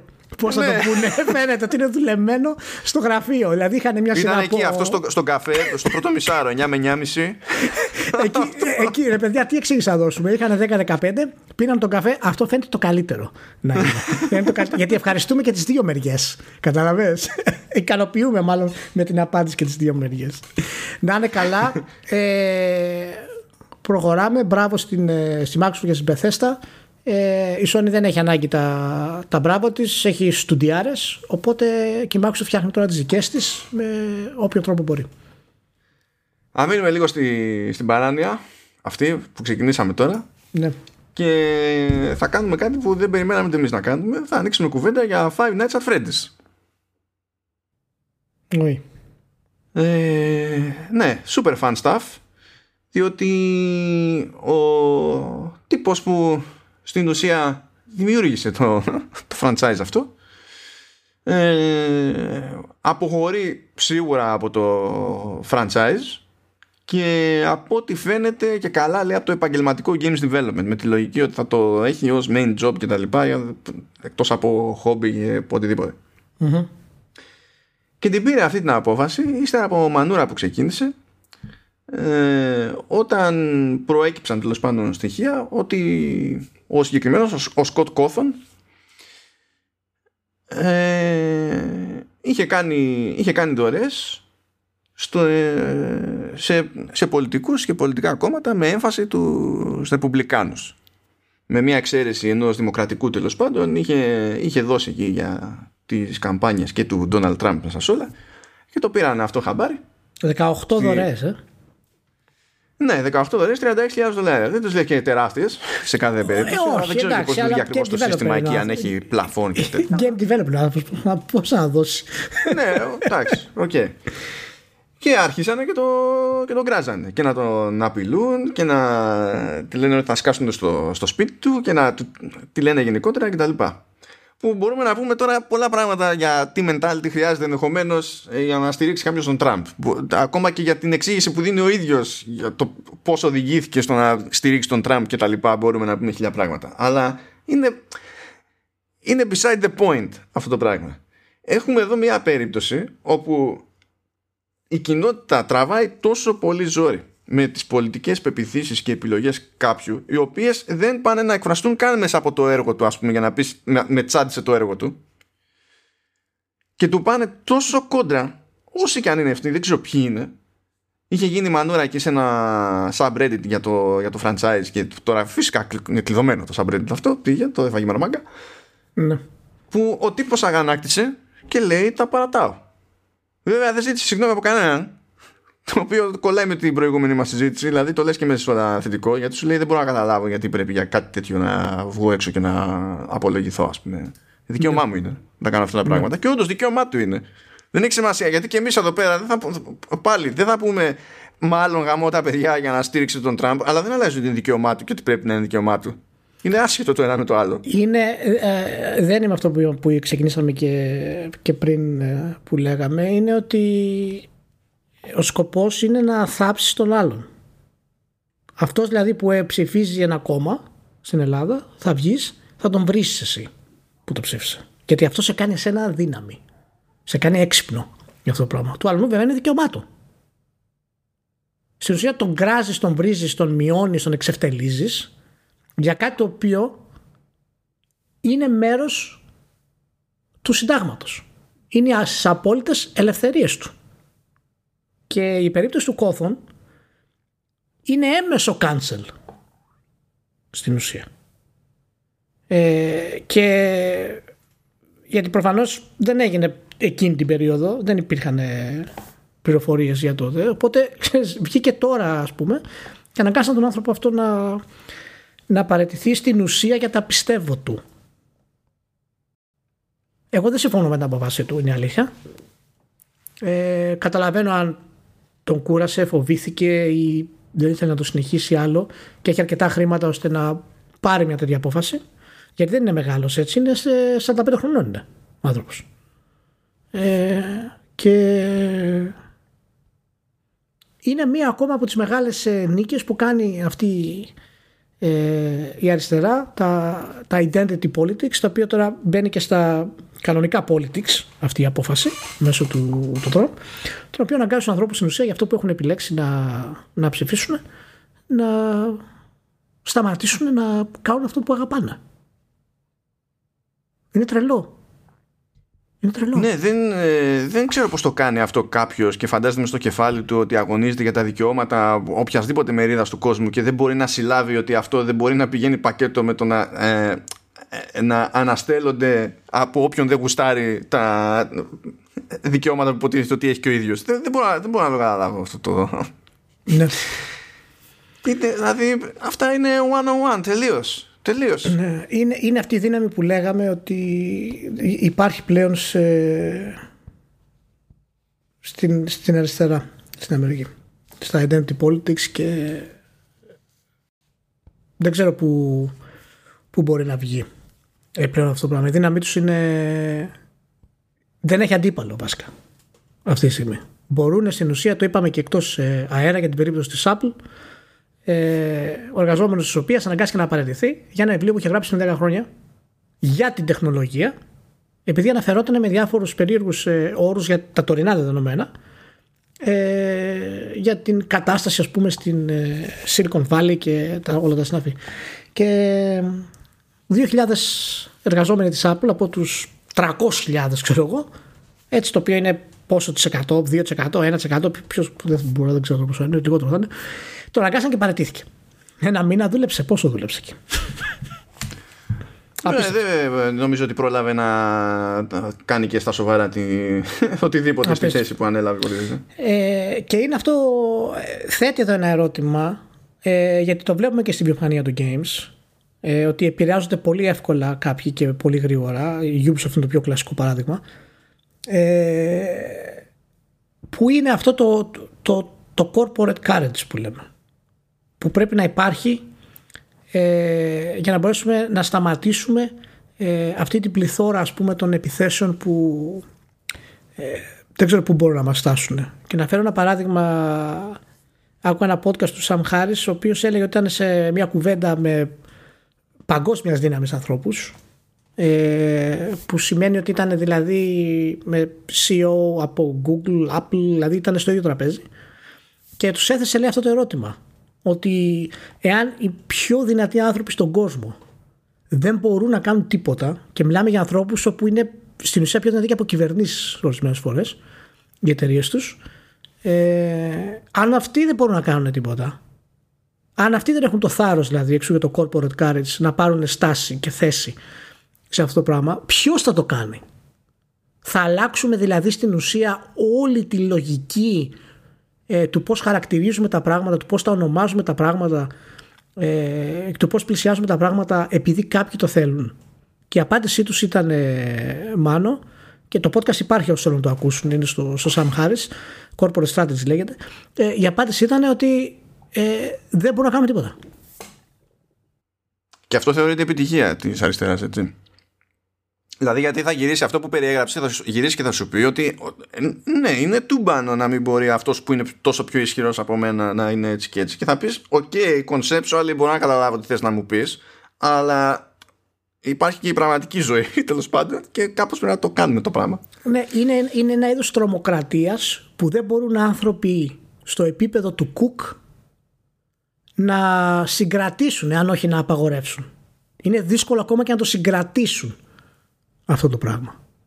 Ε, τι να σου πω, είναι, είναι γενικά ανησυχητικό και στα games. Ακόμα δεν έχουμε φτάσει σε αυτό το επίπεδο, αλλά έρχονται τα παιχνίδια που θα μπουν σε αυτό το, το μοτίβο. Έχουμε κάποια είδη παραδείγματα, ας πούμε. Ε, ε, αυτό μου θυμίζει. Λοιπόν, έτυχε και στο, στο προηγούμενο reading list, στο, στο blog, αν και όταν θα ανέβει αυτό το επεισόδιο θα είναι το προπροηγούμενο. Ε, πέτυχα κάπου, τέλος πάντων, μια, ένα...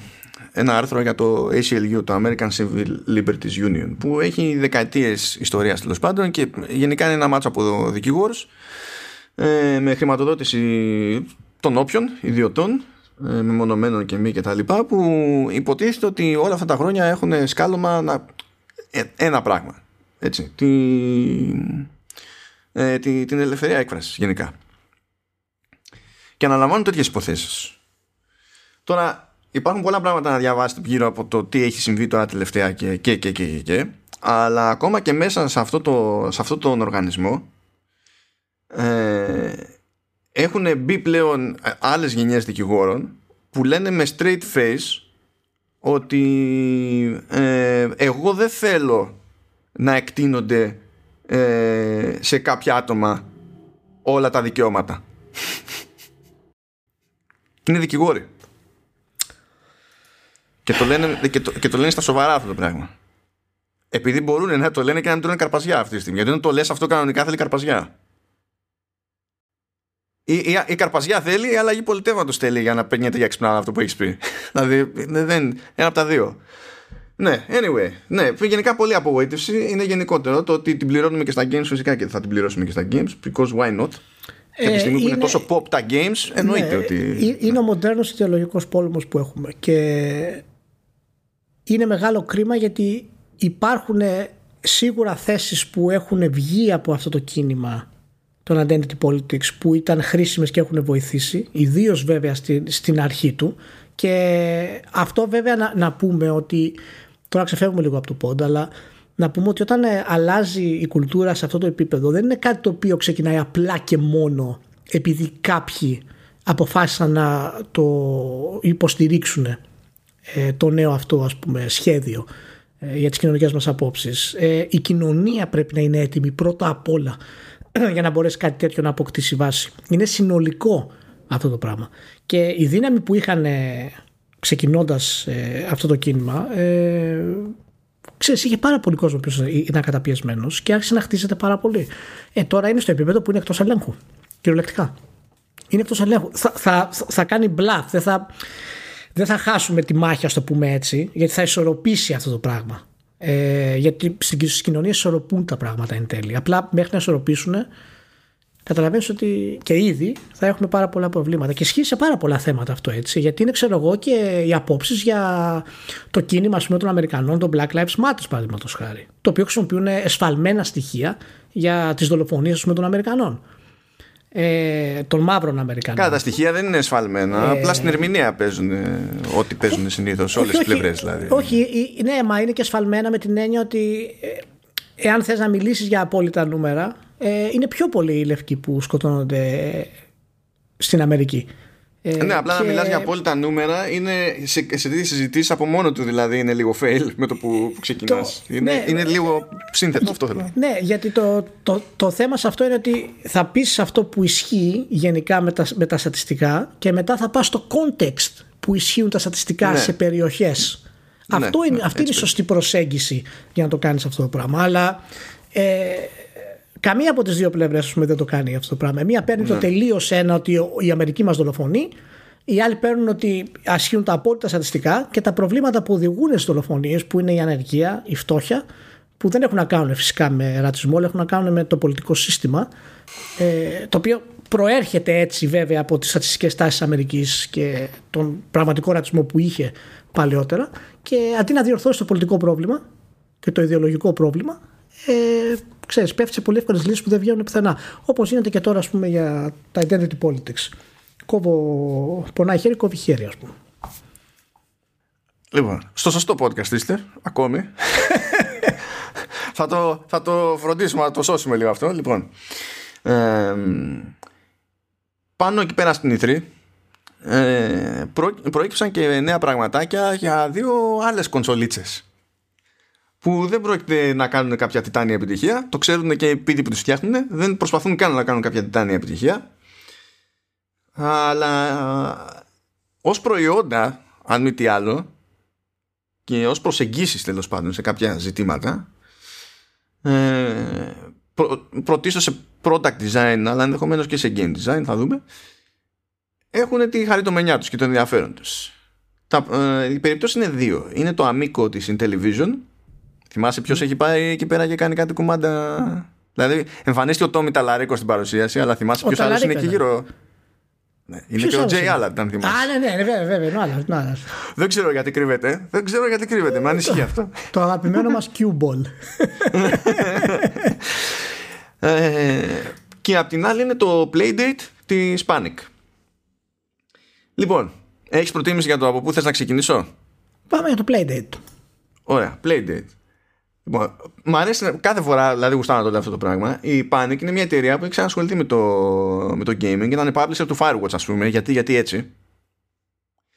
Αλλά θέλω να σημειώσω, όπως σημειώνω πάντα, ότι είναι πάνω απ' όλα γνωστή για ένα συγκεκριμένο προϊόν, που είναι και το πιο επιτυχημένο της, αν δεν κάνω τραγικό λάθος, που είναι εφαρμογή, είναι μόνο για Mac, λέγεται Transmit και είναι client για, ε, για, για cloud servers, για F T P, S F T P και τέτοια.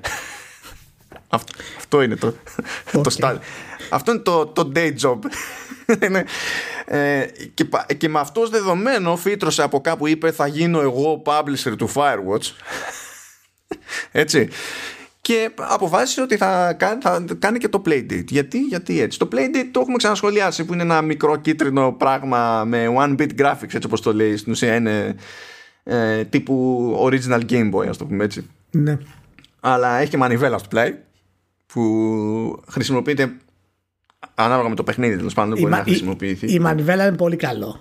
Ναι, είναι, είναι, πολύ, είναι, πολύ, μπροστά, είναι, είναι πολύ μπροστά η μανιβέλα.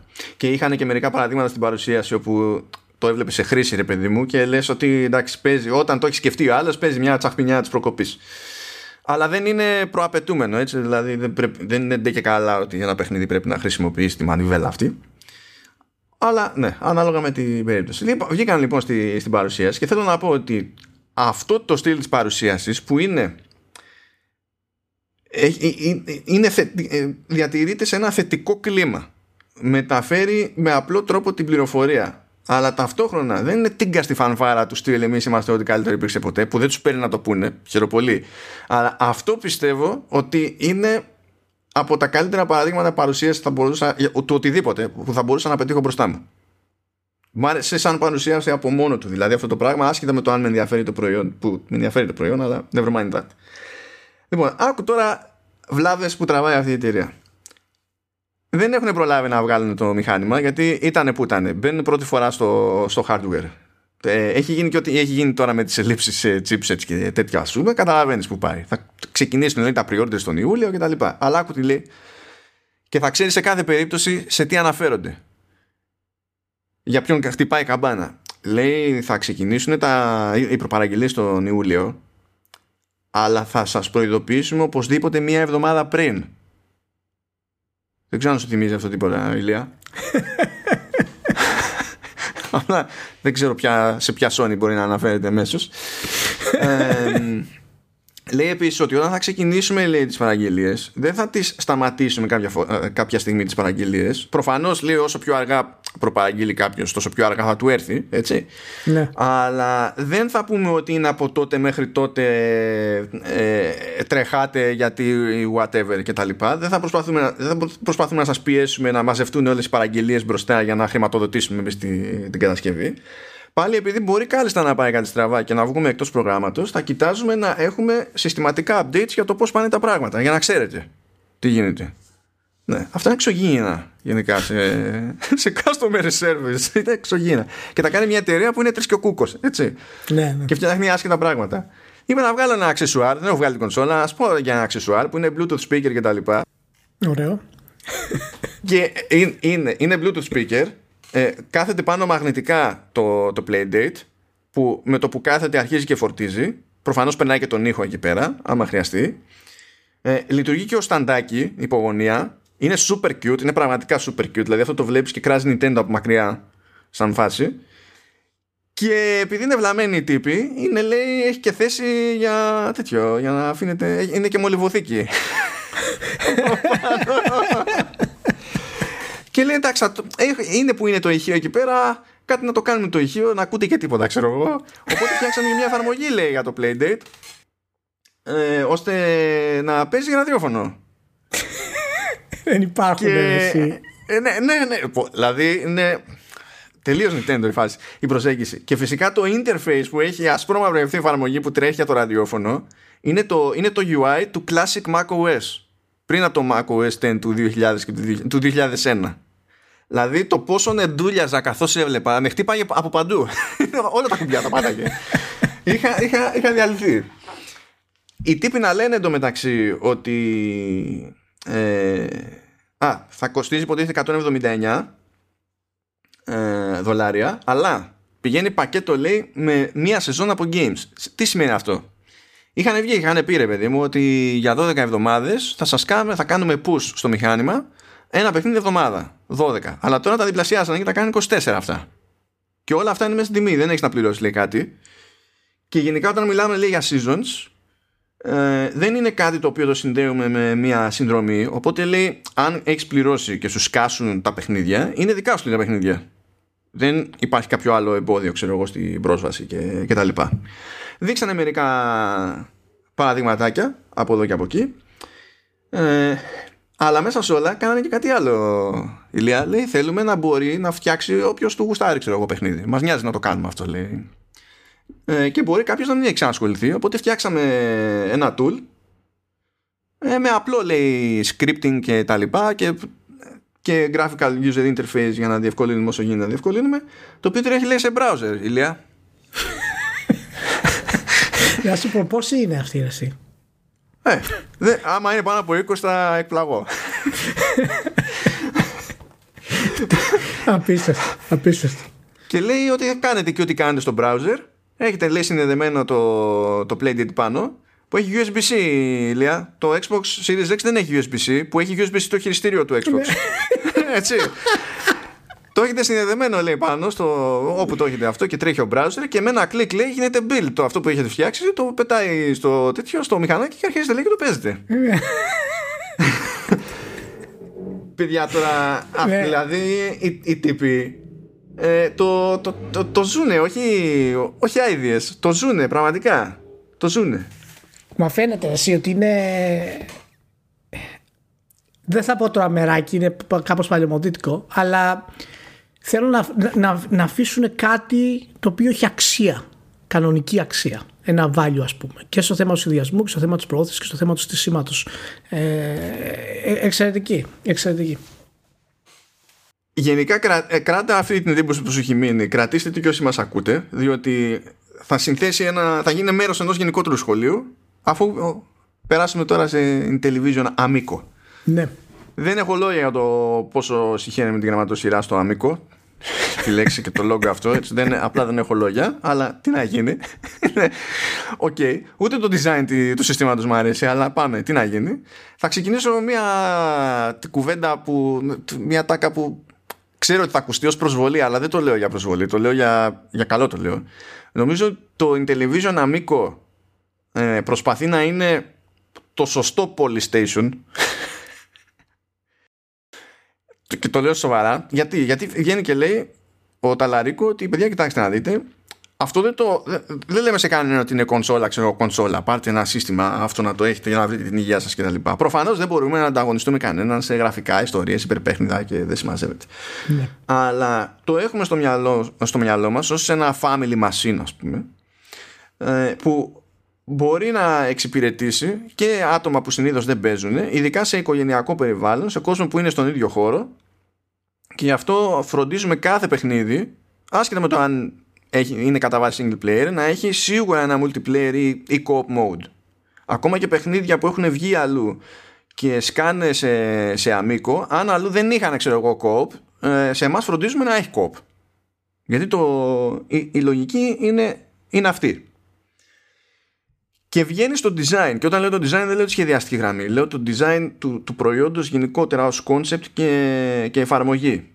Έχει λοιπόν κάνει χειριστηριάκια που είναι με Bluetooth, έχουν, έχουν touchscreen και έχουν εκεί πέρα και μια ροδέλα που ε, λειτουργεί ταυτόχρονα και ως D-pad. Το εξήντα τέσσερα κατευθύνσεων, δεν ξέρω πώς, δηλαδή, δηλαδή που θα πιάσει τόσο τόπο πια αυτό. Αλλά anyway, okay, έχει motion controls, έχει ιστορίες. Άκου τώρα όμως παραδείγματα και περιπτώσεις που έχουν σκεφτεί. Σου λέει, πες ότι παίζεις, ρε παιδί μου, κάτι με χαρτιά, έτσι. Ε, η οθόνη εκεί πιάνει τόπο, διότι μπορείς να βλέπεις εσύ τα δικά σου χαρτιά, χωρίς να τα βλέπει ο άλλος, και στην οθόνη τη μεγάλη, ξέρω εγώ, να είναι, ξέρεις, αυτά που έχεις ρίξει. Λες, οκ, okay, εντάξει, cute, αλλά όχι ιδιαίτερο. Έχει ένα άλλο παιχνιδάκι όμως, κάτι, ένα, ένα χιούχου με κάτι καρχαρίες στο παιδί μου. Και σου λέει ότι ε, υπολογίζεις το σύστημα ποιος είναι τελευταίος στην κατάταξη. Και το παιχνίδι θα βοηθήσει μόνο αυτόν τον τελευταίο. Και τι κάνει? Ε, χρησιμοποιεί haptics στο χειριστήριό του για να τον υλοποιήσει και του δείχνει στο χειριστήριο ποιο είναι το χρώμα του όστρακου εκεί πέρα που θα ανοίξει και θα έχει ένα μαργαριτάρι που υποτίθεται ότι ξέρεις, σου ανεβάζει το σκορ ή δεν έχει σημασία τι είναι, ώστε να έχει εκείνος, αυτός που είναι τελευταίος και είναι ο underdog, να έχει εκείνος πρώτος αυτή την πληροφορία και να μπορέσει να ξεκινήσει κάποιο είδους comeback. Okay. Που αυτό είναι από τα, το κάνει ακόμη πιο cute σαν, σαν φάση. Ε, έχει επίσης ε, σου λέει ρε παιδί μου ότι ε, έστω ότι έχουμε και οι δύο αμίκο, έτσι, αλλά έχω εγώ κάποια παιχνίδια και εσύ δεν έχεις αυτά τα παιχνίδια. Αν πάρω το χειριστήριό μου από το σπίτι μου και έρθω στο δικό σου ε, και το συνδέσω στο δικό σου το μηχάνημα, το μηχάνημά σου αναγνωρίζει τι παιχνίδια έχω και μπορούμε να τα παίξουμε. Ωραίο. Ωραίο. Δηλαδή έχουν πολλά τέτοια χαριτωμένα που σε πείθουν ότι κάποιος μπήκε στην διαδικασία και σκέφτηκε το, τη συνολική εμπειρία χρήσης, είτε σημαίνει το συνδέω κάπου και κάνω staff, ε, είτε παίζω, παίζω μόνος μου ή παίζω με, με παρέα κτλ. Και, και έχει αρκετές τέτοιες λεπτομεριούλες, δηλαδή αξίζει ένα κόπο να ασχοληθεί κάποιος με τα σχετικά βίντεο που έχουμε βάλει και από τις δύο, τα, από τις δύο κονσόλες, τα δύο συστήματα. Uh, είχε και ένα λίγο για το distribution των παιχνιδιών, είπε δύο πραγματάκια και λέει ότι digital τα παιχνίδια θα, όταν θα πρωτοβγαίνουν ξέρω εγώ θα είναι λέει μέχρι δέκα δολάρια και αν θέλει κάποιος παρακάτω παρακάτω και θα βγάζουμε λέει και physical σε κάποιες περιπτώσεις, αλλά εκεί λέει θα, όταν βγαίνουν θα ξεκινάνε στα είκοσι, που βλέπεις ότι και σε, αυτό το, σε αυτή τη φάση ακόμη ας πούμε, επειδή στο digital προφανώς έχει άλλο περιθώριο, σου μεταφέρει, μεταφέρει στον τελικό καταναλωτή ρε παιδί μου το, το κέρδος, έτσι. Δεν πάει να μαγκωθεί, ενώ είναι μια πλατφόρμα τώρα, έτσι, προφανώς δεν θα βγει στην αγορά και έχει, υπάρχει εγγύηση ότι θα καταφέρει να σταθεί, έτσι. Θα μπορούσες να πεις ότι τους δικαιολογώ να μην μου κόψουν από το digital version του ίδιου παιχνιδιού ρε παιδί μου. Και βάλτα λοιπόν αυτά, Ηλία, αυτά τα δύο μαζί, τα συστήματα και το τι, ακου, τι, τι άκουσες από αυτά τέλος πάντων, σε αυτά που πρόλαβα να μεταφέρω. Δεν σου μένει εντύπωση ότι αυτού του τύπου τις προσεγγίσεις που σου δίνουν τη, τη, την πεποίθηση, τη σιγουριά βασικά ότι κάποιοι μπήκαν στη διαδικασία και σκέφτηκαν το gaming ως, ως δραστηριότητα και ως συνολική εμπειρία για τη σχέση σου με το μηχάνημα, το πώς αλληλεπιδράς με το μηχάνημα, το πώς αλληλεπιδράς με τους παίκτες, το τι σημαίνει ο σχεδιασμός αυτού που βλέπεις, αυτού που κρατάς στα χέρια σου, γιατί είναι έτσι κτλ. Αυτό δεν είναι κάτι που όσο περνάνε τα χρόνια εκλείπει στα, στα big leagues. Δηλαδή μπορείς να πεις ότι η Nintendo το κάνει ακόμη. Μόνο η Nintendo. Σε είναι, κάποιο βαθμό. Είναι... είναι ε... είναι Nintendo. Βλέπουμε την επιρροή της Nintendo σε αυτό το πράγμα. Και πολλές φορές έχουμε πει στην ουσία πώς μια εταιρεία επηρεάζει τη βιομηχανία, σε τι βαθμό την επηρεάζει. Και έχεις δίκιο σε αυτό που λες, ότι όσο περνάνε τα χρόνια, ε, ναι, μεν η Nintendo το κάνει, αλλά το βασικό είναι το πώς θα επηρεάσει άλλους να το κάνουν. Mm-hmm. Εκείνο το growth στην πραγματικότητα. Και αυτό πάντα ήταν δύσκολο. Όμως τώρα ε, φαίνεται ότι οι γενιές που έχουν επηρεαστεί από τη Nintendo και την αιμονή της Nintendo να το κάνει αυτό το πράγμα έχουν αρχίσει και εμφανίζονται. Και αυτές οι δύο περιπτώσεις τώρα, εντάξει, είναι εξαιρετικός συνδυασμός και προγραμματιστών, σχεδιαστών, όλα μαζί. Δεν ξέρω τώρα αν θα είναι επιτυχία ή όχι, γιατί το, το κοινό που θα πρέπει να πετύχουν είναι πολύ συγκεκριμένο για αυτό το πράγμα. Και σίγουρα μπορεί να έχουν μια επιτυχία στους έξι μήνες, αλλά ποιο είναι το πλάνο του, το business plan, ας πούμε, για δύο χρόνια αυτής της εταιρείας. Mm. Κοίτα, να σου πω κάτι. Εμένα αυτοί οι δύο με πείθουν, ναι. περι... δηλαδή πιο εύκολα τους εμπιστεύομαι ή τους δίνω την ευκαιρία και ας τα χάσω στην τελική, έτσι, α, από, τη... από τη Atari. Αυτό το πράγμα που λέγεται Atari τώρα, με το, με το βι σι ες. Ναι, ναι. Ε, ναι είναι, πάντως σου λέω, είναι.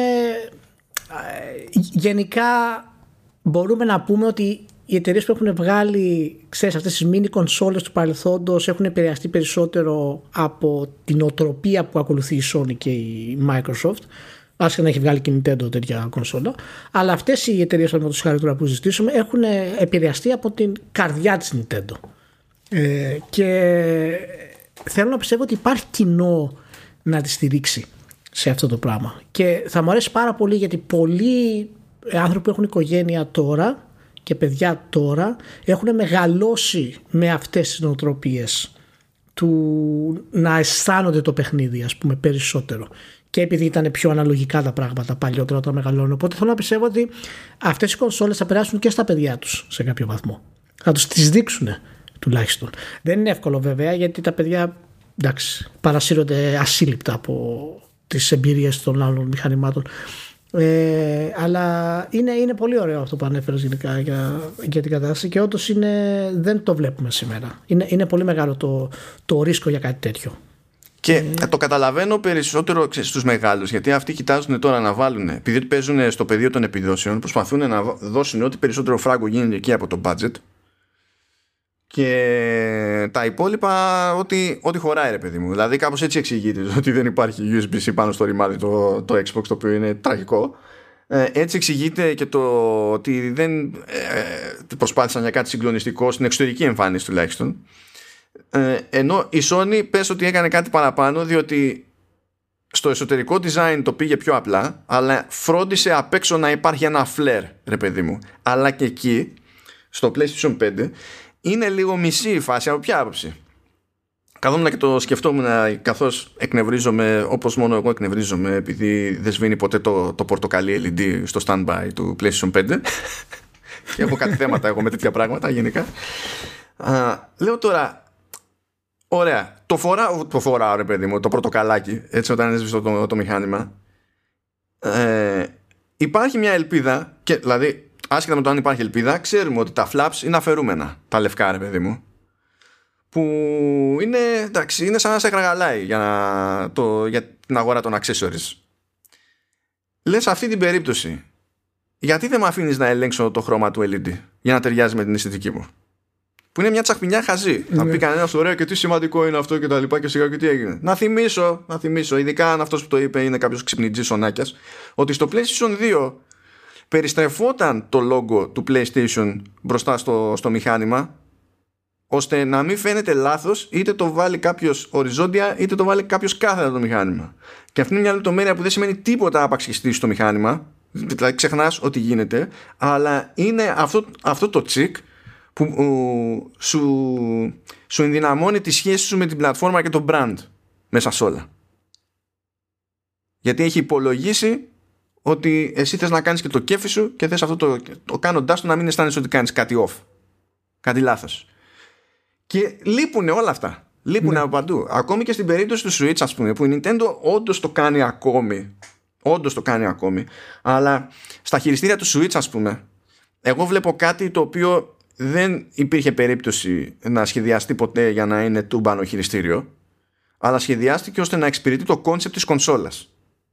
Που αυτό για μένα είναι λίγο αντίθετο από αυτό που είχα συνηθίσει από τη Nintendo μέχρι πρότινος. Καταλαβαίνω γιατί το έκανε, okay. ε, Που ειδικά μέχρι την εποχή του GameCube φαινόταν ότι προσπαθούσε κάθε φορά να σκεφτεί τι θα κάνει το χειριστήριο καλύτερο, ε, ή στην περίπτωση του Wii τι θα κάνει, τι θα, τι θα άλλαζε γενικά, θα έφερνε κάτι άλλο στο χειρισμό γενικότερα, ξέρω εγώ. Κάπως, κάπως έτσι. Το Wii U μην το πιάσουμε αυτό σαν συζήτηση. Okay. Ε, γι' αυτό με γαργαλάνε αυτές οι λεπτομέρειες ακόμη περισσότερο. Και ε, εντάξει, μου μένει μια έτσι λίγο στεναχώρια, στεναχώρια μικρή, ρε παιδί μου, ότι δεν το βασανίζουν λίγο παραπάνω το θέμα. Εντάξει, νομίζω ότι θα,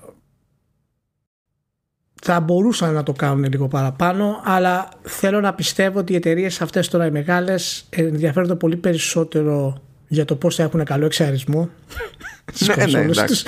Ε, πρέπει, καλό είναι να μην αρπάζει φωτιά. Ναι, και πάνω εκεί βασίζουν το σχεδιασμό τους, ε, και δεν μπορούν να πάρουν μεγάλα ε, ρίσκα. Τα ρίσκα τα συνεχίζει να τα παίρνει Nintendo, και αυτό επειδή έχει franchises που μπορεί να τα αλλάξει όταν μιλάμε για διαχρονικότητα σε σειρές, ο κόσμος νομίζει ότι κυρίως αναφερόμαστε στο ότι μια σειρά είναι πολύ γνωστή, στο ότι έχει πολλά sequels και δεν ξέρω εγώ τι. Στην πραγματικότητα μια σειρά είναι κλασική όταν μεταβιβάζεται από γενιά σε γενιά σύμφωνα με τη συνδυαστική λογική της εταιρείας. Και η Nintendo είναι η μοναδική εταιρεία που το κάνει αυτό το πράγμα.